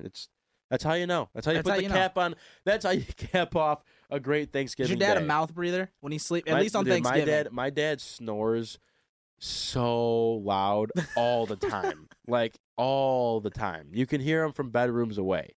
My dad can fall asleep anywhere too. He's got this one spot on the couch that he always lays on, and it's just like he goes, if you're sitting on it, he goes, you're in my spot. Yeah, so it's time for a nap, huh, Dad? But it's just he snores uncontrolled. It's just loud. It's gross too, and he refuses to get help. I want him to get help. I don't want him to have to live like that. But that's it. When Dad passes out on the couch, I take my nap too. You have to. It's like a mental thing. Like I have to nap. It's like just part of the day. You put your pants on, you brush your teeth, you eat the food, take a nap. Yeah, and that's it. Exactly. And that's how you know it's Thanksgiving. That's it. Put the kibosh on that. Put the kibosh on it. Woohoo. Happy Thanksgiving, everyone. Happy Thanksgiving. Okay, well, I guess we'll move on now. Good segue. That's a great time. We'll just move on. One thing that also happens on Thanksgiving, some football. Not necessarily college football. Right. But some football. There's football. But to talk college football, we have Alex McRae. Nice. Oh, wow. I was like, what are you talking about? But then you got it. Look at that. And we got Alex McRae's here. Hey, Alex. I thought that was a pretty solid transition. I don't know about you guys, but yeah, no, it was a fun weekend in college football. Excellent. Well, we will talk some college football playoff stuff because we have to and we haven't, and that's probably on us. But let's start with some Michigan State stuff. We tried to talk about the Rutgers game. I don't know if we actually said anything worth mentioning. If there's any thoughts or takeaways on your part that you want to get to, that any burning opinions or analysis, that the floor is yours. I would say it was a game of butts, where Lewerke looked really good, but it was against Rutgers. Yes, Collins had a great day, over 100 yards, but only 3.5 yards a carry. Cody White, career day, but he hasn't done that all season. The defensive line looked good, but, again, it was against Rutgers. We hadn't seen that against the elite competition. The offensive line was not good. There was no ifs, ands, or buts about it. The offensive line got bullied by the Rutgers defensive line on many occasions. The score should not have been only 27-0. The defense played very well. You can't put that past them. You shut a team out. That's incredible. But based on what that offense did, it looked awful. It was not good. There were 3 empty trips deep into Rutgers territory that resulted in 0 points. That's inexcusable against a team that If there was relegation in college football, Rutgers would have been in Division II football by now. It's just a very ugly scene for Michigan State football. Great to get a win. You know, the seniors are out there. They're playing their hardest, and they're playing for pride at this point. So good to see them take care of business against obviously lesser competition. But when you turn the ball over on downs twice inside Rutgers territory, you miss a 33-yard field goal. You walk away with no points. That should have been a 40-point game. Yeah, and I think, you hit all the nails that we hit. And kind of the same thing as Ryan said. There's not much to talk about with Rutgers, so we'll move and we'll go to some of our talking points that we hit that we want to get your thought and opinion on first. We discussed the legacy of Joe Bocci, and I want to ask you, kind of looking back, how will you look at Joe Bocci and kind of, especially as we're going to look towards Maryland, what these seniors have meant to this program and what they're going to leave behind? You know, I think Joe Bocci, in a lot of ways, is very similar to Max Bulla and what happened with him. He was a very big part of a great defense, but left a little unceremoniously, where Bulla didn't play in the Rose Bowl, and the guy who took his spot had maybe one of the most iconic plays in Michigan State football history to win that game. Yeah. I think the Joe Bocci situation is very similar, where it's a shame to see a guy who has been such a great player for this defense just go out with a fizzle. I mean, there's no bang there. It was on a really bad football team. This 5-6 team is not good. I mean, the first win in 8 weeks, that's ridiculous. Has it really been that long? I believe so.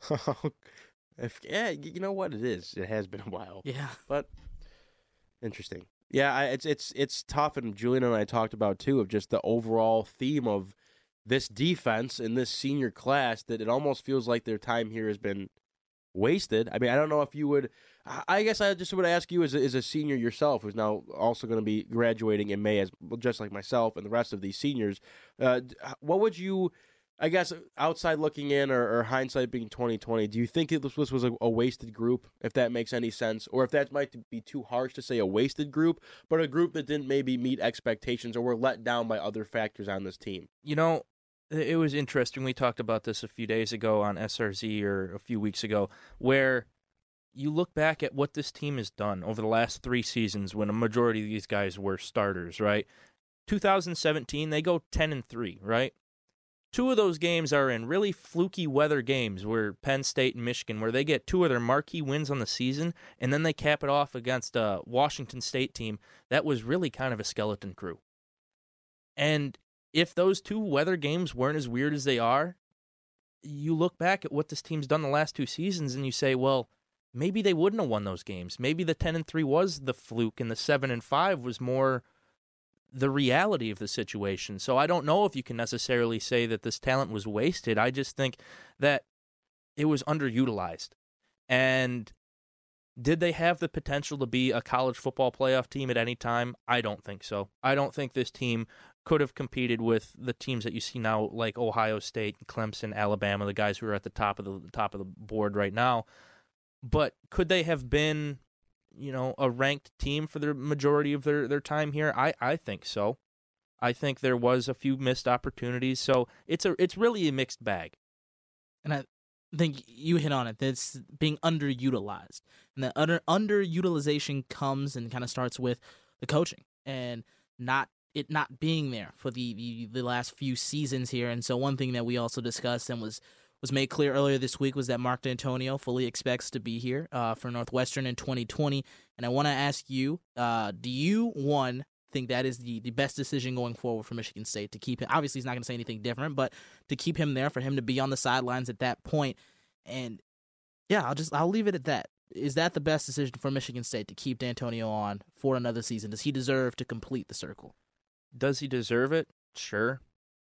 I mean, he's been one of the greatest coaches in Michigan State football history. Sure, he doesn't have the national championships that the other guys, Duffy Doherty and Biggie Munn, have, but in terms of winning and creating a standard of Michigan State football, creating that brand, yeah, I think he deserves to go out on his own terms.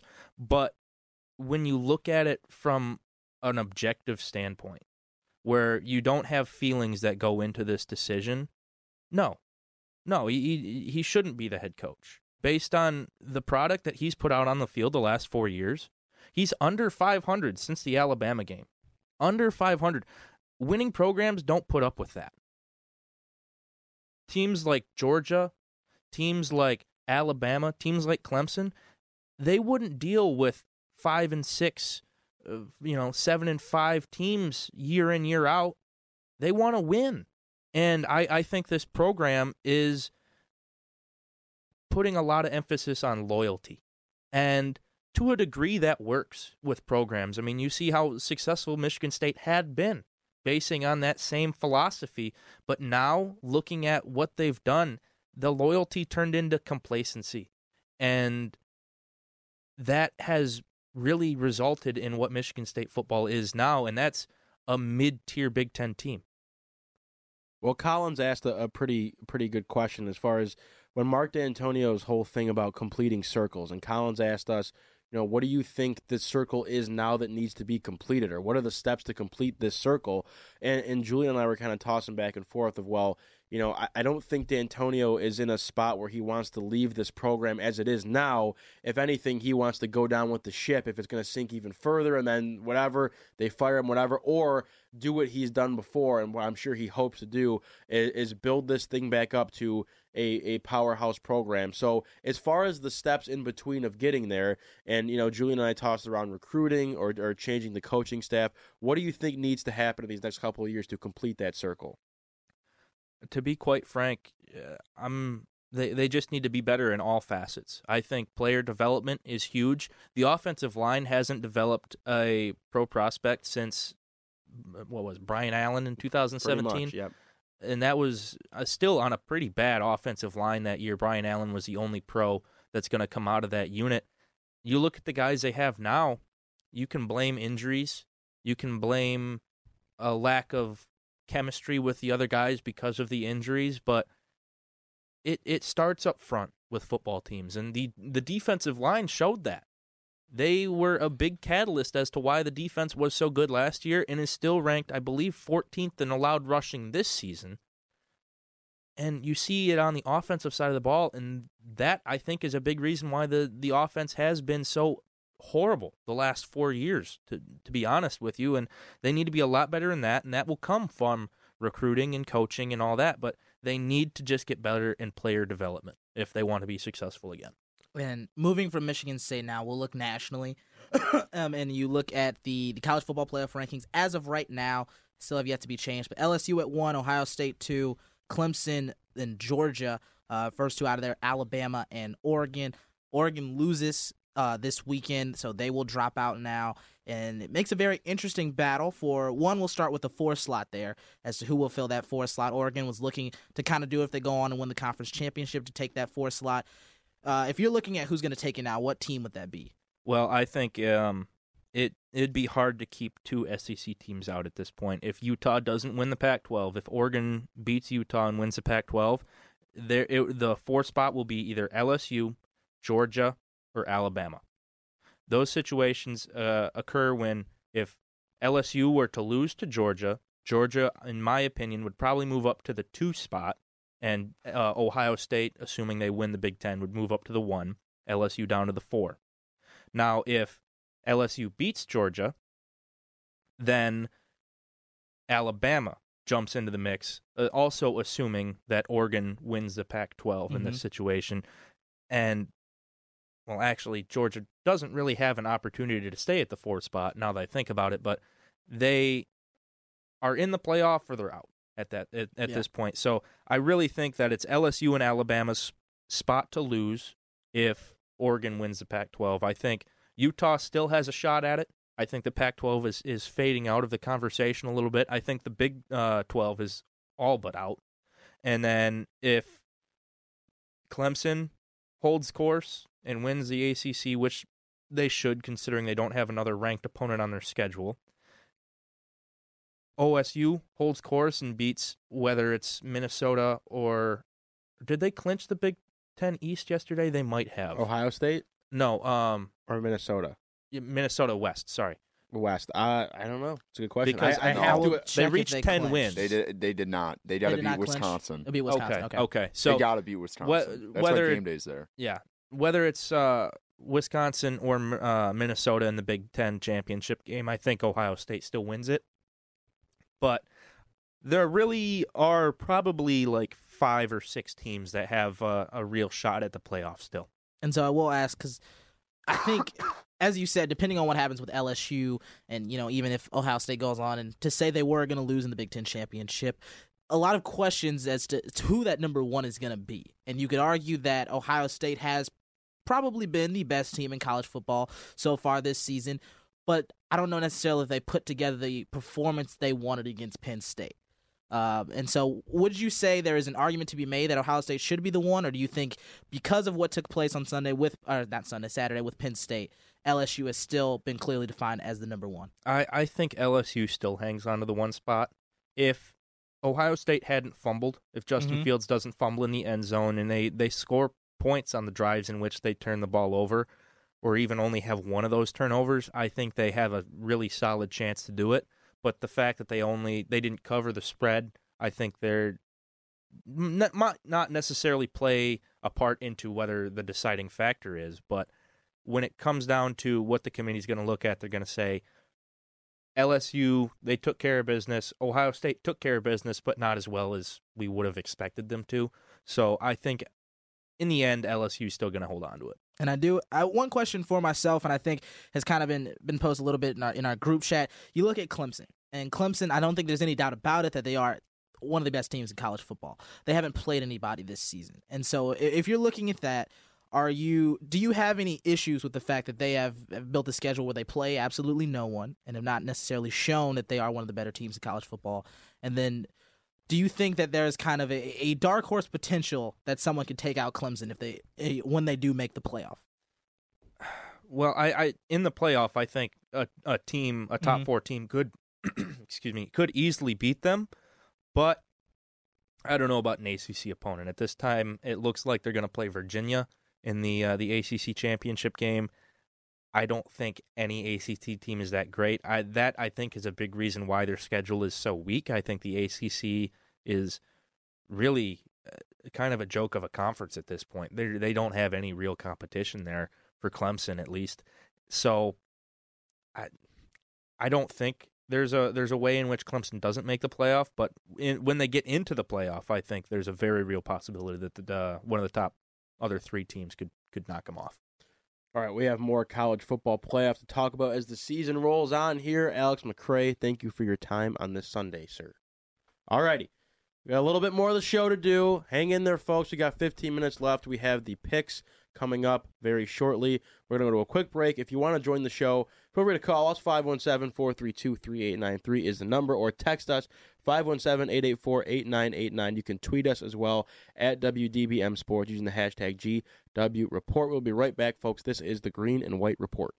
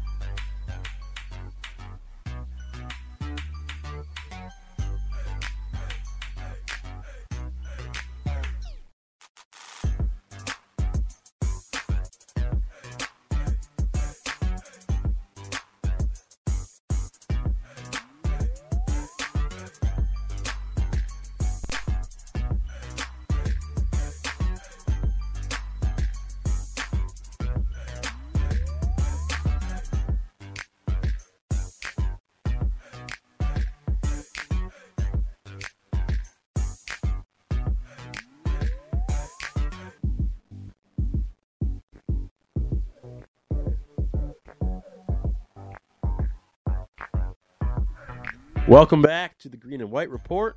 A little Fetty Wap instrumental for you. Fire. On this fine. What happened to Fetty Wap? Is he alive? I don't know. Didn't he like get a new eye and then just like leave? He did. Oh yeah, he got a bad eye, or he had zero eye in the one eye. Yeah, yeah. I don't know. I think that was one of the jokes and memes I saw. Whatever. Fetty Wap got enough money to get himself a new eye. That's actually a good song. That's Fetty Wap was natsed. Like he had that year. He was natsed. Whatever that means. Is that slang? You guys don't know what next means? Like I know what next means. Don't throw me in this. It was next meaning like he was like the up and coming. Oh yeah, he put back, what was it, 6, 7, 9's a good one, and then what was the other one? Well, the one was just playing. Was that 6, 7, 9? I think that was 6, 7. And nine. I'm trying to think. What is the soda? No, I don't know.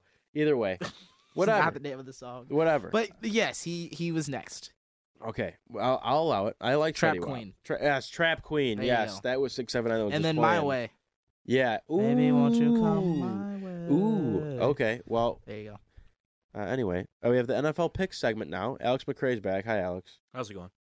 Good to see you again. Long time no see. I feel like I do that every week, where I'm like the guy that's sitting here for MSU Part 2. I'm like, all right, well, thanks for coming on. Then I just forget that we're gonna have him on for NFL pick. So.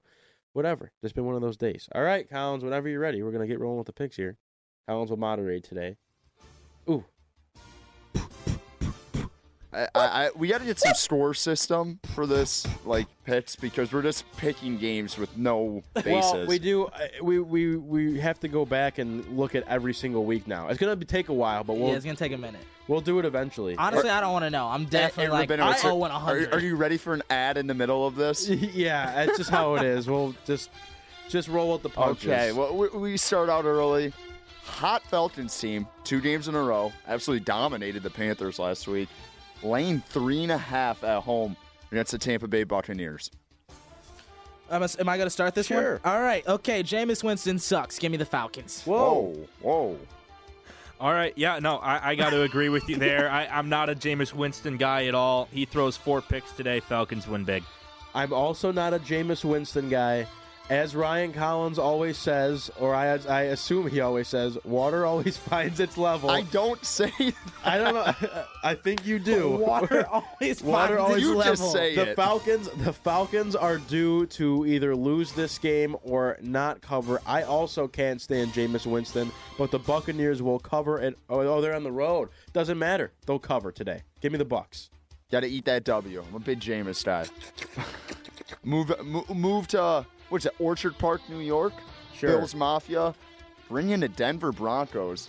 The Bills are only 4-point favorites. Some spread. Yeah. Wow. No one circles the wagons like the Buffalo Bills. No one circles the wagons like the Buffalo Bills. Go ahead, Julian. Give me the Bills in this one. Is Joe Flacco still starting? No. No? Yeah, no. Brandon Allen, former Arkansas quarterback. Not related to Kyle Allen. Excuse me. Give me the Bills. Yeah, no. New Era Stadium's going to be rocking. Bills Mafia in full force. Give me the fighting Josh Allen's. Josh Allen, sneaky learning how to play quarterback more and more every week. I will take the Bills here. Josh Allen has been like one of the better fantasy quarterbacks this year. It's like wild. Also like unrelated to Brandon Allen and Kyle Allen. Oh, yeah. A lot of Allens in the league. We don't talk about that enough. People forget that. A lot of white guys named Allen in the NFL, I guess. Fair. Okay. Let's move on. The Chicago Bears welcome in the New York Giants. Bears 6-point favorites at home. Can they score 6 points this week? That's what. Give me. I'm going to go with the Bears, but Giants cover this one. Oh, yeah, for sure. There's no way the Giants don't cover this line. The Giants... Bears are terrible. Sorry, I'm cutting McCray off. Sorry. You're fine. No, the Giants are so much worse than the Bears. I don't know how much Giants football you guys have watched this year, but Saquon Barkley and Evan Ingram are the only players on that team worth an NFL roster spot. Give me the Bears. I think Saquon's going to be the key here to keep the Giants in this game. I don't trust the Bears' offense. I'll take the Giants here to cover. Okay. I like that pick. Classic, AFC North rivalry. The Cincinnati Bengals, Pittsburgh Steelers. Steelers lane 6.5. Give me the Bengals. Why not? This is good. I have to have one why not pick. Give me the Bengals in this one. I'm off Mason Rudolph's side. We're done with him, so we're going with the Bengals. Wait, you're off his side? Yeah, we're off his side. Okay. We're going against him for the rest of the season. He does have a dumb face. I've picked a side in just the fact that I'm just not going to go with Mason Rudolph and the Steelers for the rest of the season. As much as I don't like Mason Rudolph, and as much as I respect the Cincinnati man who's sleeping on his roof until the Bengals get a win, I have to go with the Pittsburgh Steelers here. The Bengals are so bad. I have to go with the Steelers. Someone's got to get my man off the roof at some point. Well, I'll tell you what, it ain't going to be this week, Julian, because the Steelers are going to win, and they're going to win big. A.J. Green has effectively quit on this team. He hasn't played all year. No longer wants to play football anymore. I think he's healthy, but he doesn't want to come back. That's my thing. Why would you? Exactly. Everyone's quitting on this team. Skyline Chili stinks. Never had it, but I assume it stinks. Give me the Steelers here big. Staying in the state of Ohio, Joe Dandrin in the other studio, waving his hands up and down. Browns 10.5 against the Miami Dolphins. Yikes. God, I want to pick the Dolphins just because Joe's here, but this is easy Browns money right now. Dolphins are horrible. 10.5 is pretty low for the Dolphins this year. You know, the Dolphins have played a little bit better the last couple of weeks. But they're not fooling me this week. I got to go with the Browns. McCray, I agree. The Dolphins have shown some competency in the last couple of weeks. And out of spite, because the Cleveland Browns showed you again last week whether the most embarrassing organization in sports, give me the Dolphins here. Wow, there it is. You like the Dolphins? Joe Dandrin is not happy in the other studio. Sorry. Don't hit people in the head with your helmet. First of all, I don't know if you guys talked about it. You tried to murder a guy on the field. Brick killed the guy. Basically. You might want to lay low for a while. Stay off the streets. Dolphins. Carolina Panthers basically playing for their season today in New Orleans. Saints are minus 9.5 in the Superdome. Give me the Saints in this one. Just give me the Saints. I don't think the Panthers will cover. Give me the Saints. You know, the Panthers played horribly last week. That was an embarrassing showing for them. But the New Orleans Saints haven't played as well as we would have expected with Drew Brees back. Give me the Panthers to cover. 9.5 is a lot of points. Before I get to this pick to defend myself from my last pick, I got an update. Browns fans are swinging a helmet at a Mason Rudolph pinata during a tailgate today. Keep it classy, Cleveland. I will take... Give me the Panthers. That's kind of funny. I don't know about that. That's kind of funny. They almost killed them. Give me the Panthers here. I'm laughing a little bit. This is a lot of points here on the side of the Saints. I love the Saints. They have a great run defense, but Christian McCaffrey will do Christian McCaffrey things. I think the Panthers cover here. Going to New York here. The New York Jets welcome in Oakland Raiders. Raiders minus 3.5. Derek Carr and the boys. Give me the Raiders in this one. I think Derek Carr will find a way on the road. They'll get a win here. Yeah, no, I got to agree with you. Oakland has a phenomenal rookie class. They've played really well so far, and the Jets are just awful. Give me the Raiders. I'm going to take the Raiders in this one because I think Derek Carr has shown you that he can play in these kind of games and get the job done. I'll take the Raiders. I will say, though, if you are a gambling man, Collins, you're going to want the over in this game. The Jets have put up like 30-plus points in the last two games or something. You're going to want the over, but I'm taking the Raiders here. The Jets are making a run for the playoffs, right? Yeah, they are. Sam Darnold, yeah, we still think we can do it. Anything's possible. Yeah, geez. Philadelphia, -1 at home today, and it's the Seattle Seahawks off a bye. Seahawks off. Yeah, that's wild. Yeah, I find this kind of ridiculous. Give me Seattle easily over the Eagles. Yeah, no. Russell Wilson's the MVP this year so far. I got to go with Seattle, and I'm going to give him a lot of points. Give me the Seahawks big time. Part of me wants to outsmart myself here and take the Eagles because I know this line is the way it is for a reason, but I just can't justify not taking the Seahawks here. They've been great all year. I will take the Seahawks. Okay, move on. This team's record, I don't know how they're still in the playoff discussion because I feel like every week they lose. The Tennessee Titans are minus 3.5 against the Jacksonville Jaguars. The fact this game's not on Thursday, what a shame. Tennessee competing for their lives. Give me the Titans in this one. This is going to be a pretty close game, though. I'm a fan of this one. This is going to be a close game. Yeah, since they went to Ryan Tannehill, they're 3-1, the Titans are. Give me the Titans. I don't hate the Titans here, but I think the Jaguars will at least cover. I'll take the Jags. 4:25 kick. New England Patriots minus 5.5 versus the Dallas Cowboys in Foxborough. Tom Brady, Not great in their last game. Was 0 passing touchdowns for them in that one. Still think the Patriots get it done here. Don't think the Cowboys are good enough. Have not been a fan of what they've been putting out on the field this season. Give me the Patriots. Yeah, I'm not a Dallas Cowboys guy at all. Dak Prescott, I think, is a fraud. I think he plays really well against bad teams, which we saw last week. So give me the Patriots big. Julian, what's my rule? Don't bet against the Patriots. Lock it in. Give me the Pats. That's such a cop-out.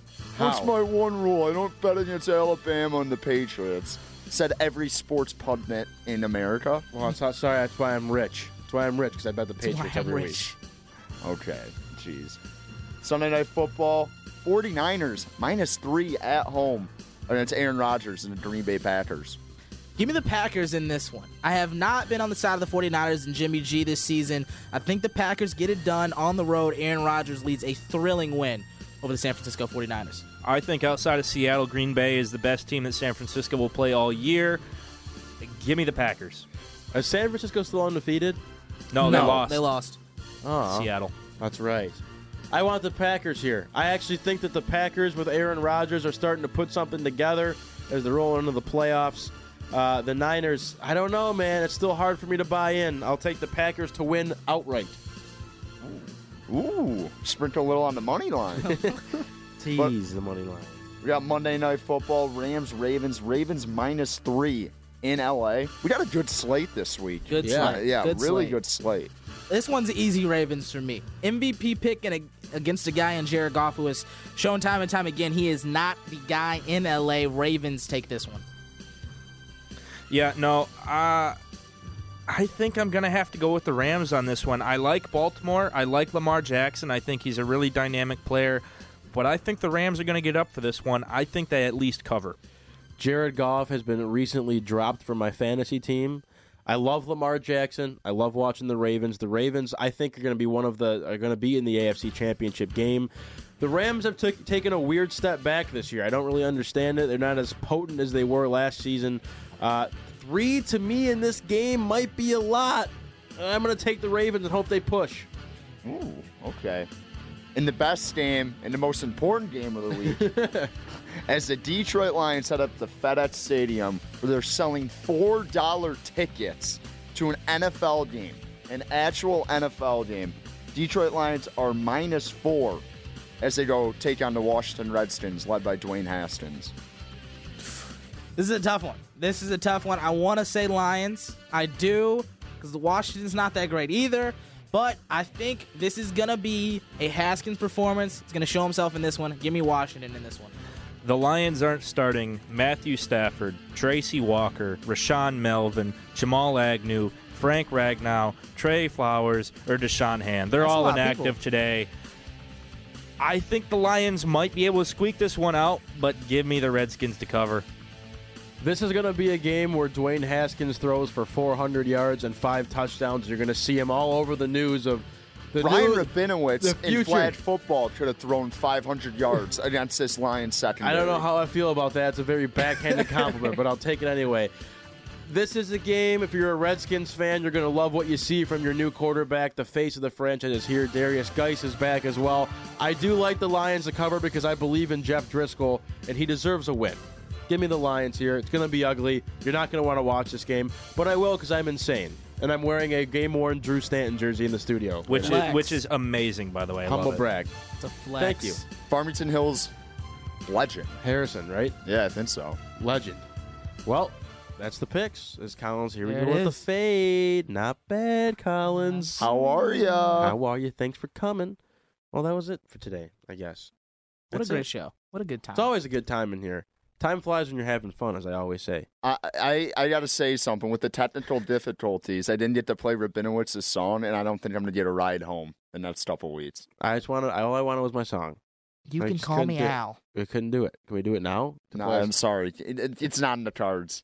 It's not in the cards. It's not in the cards. Whatever. I guess it's not in the cards. It's not in the cards. It is what it is. I guess that's all for us today here, folks, on the Green and White Report. For Ryan Collins behind the glass, for Henry Menegos, who is also in studio today, Alex McCray. Who else is here? Kyle Hattie.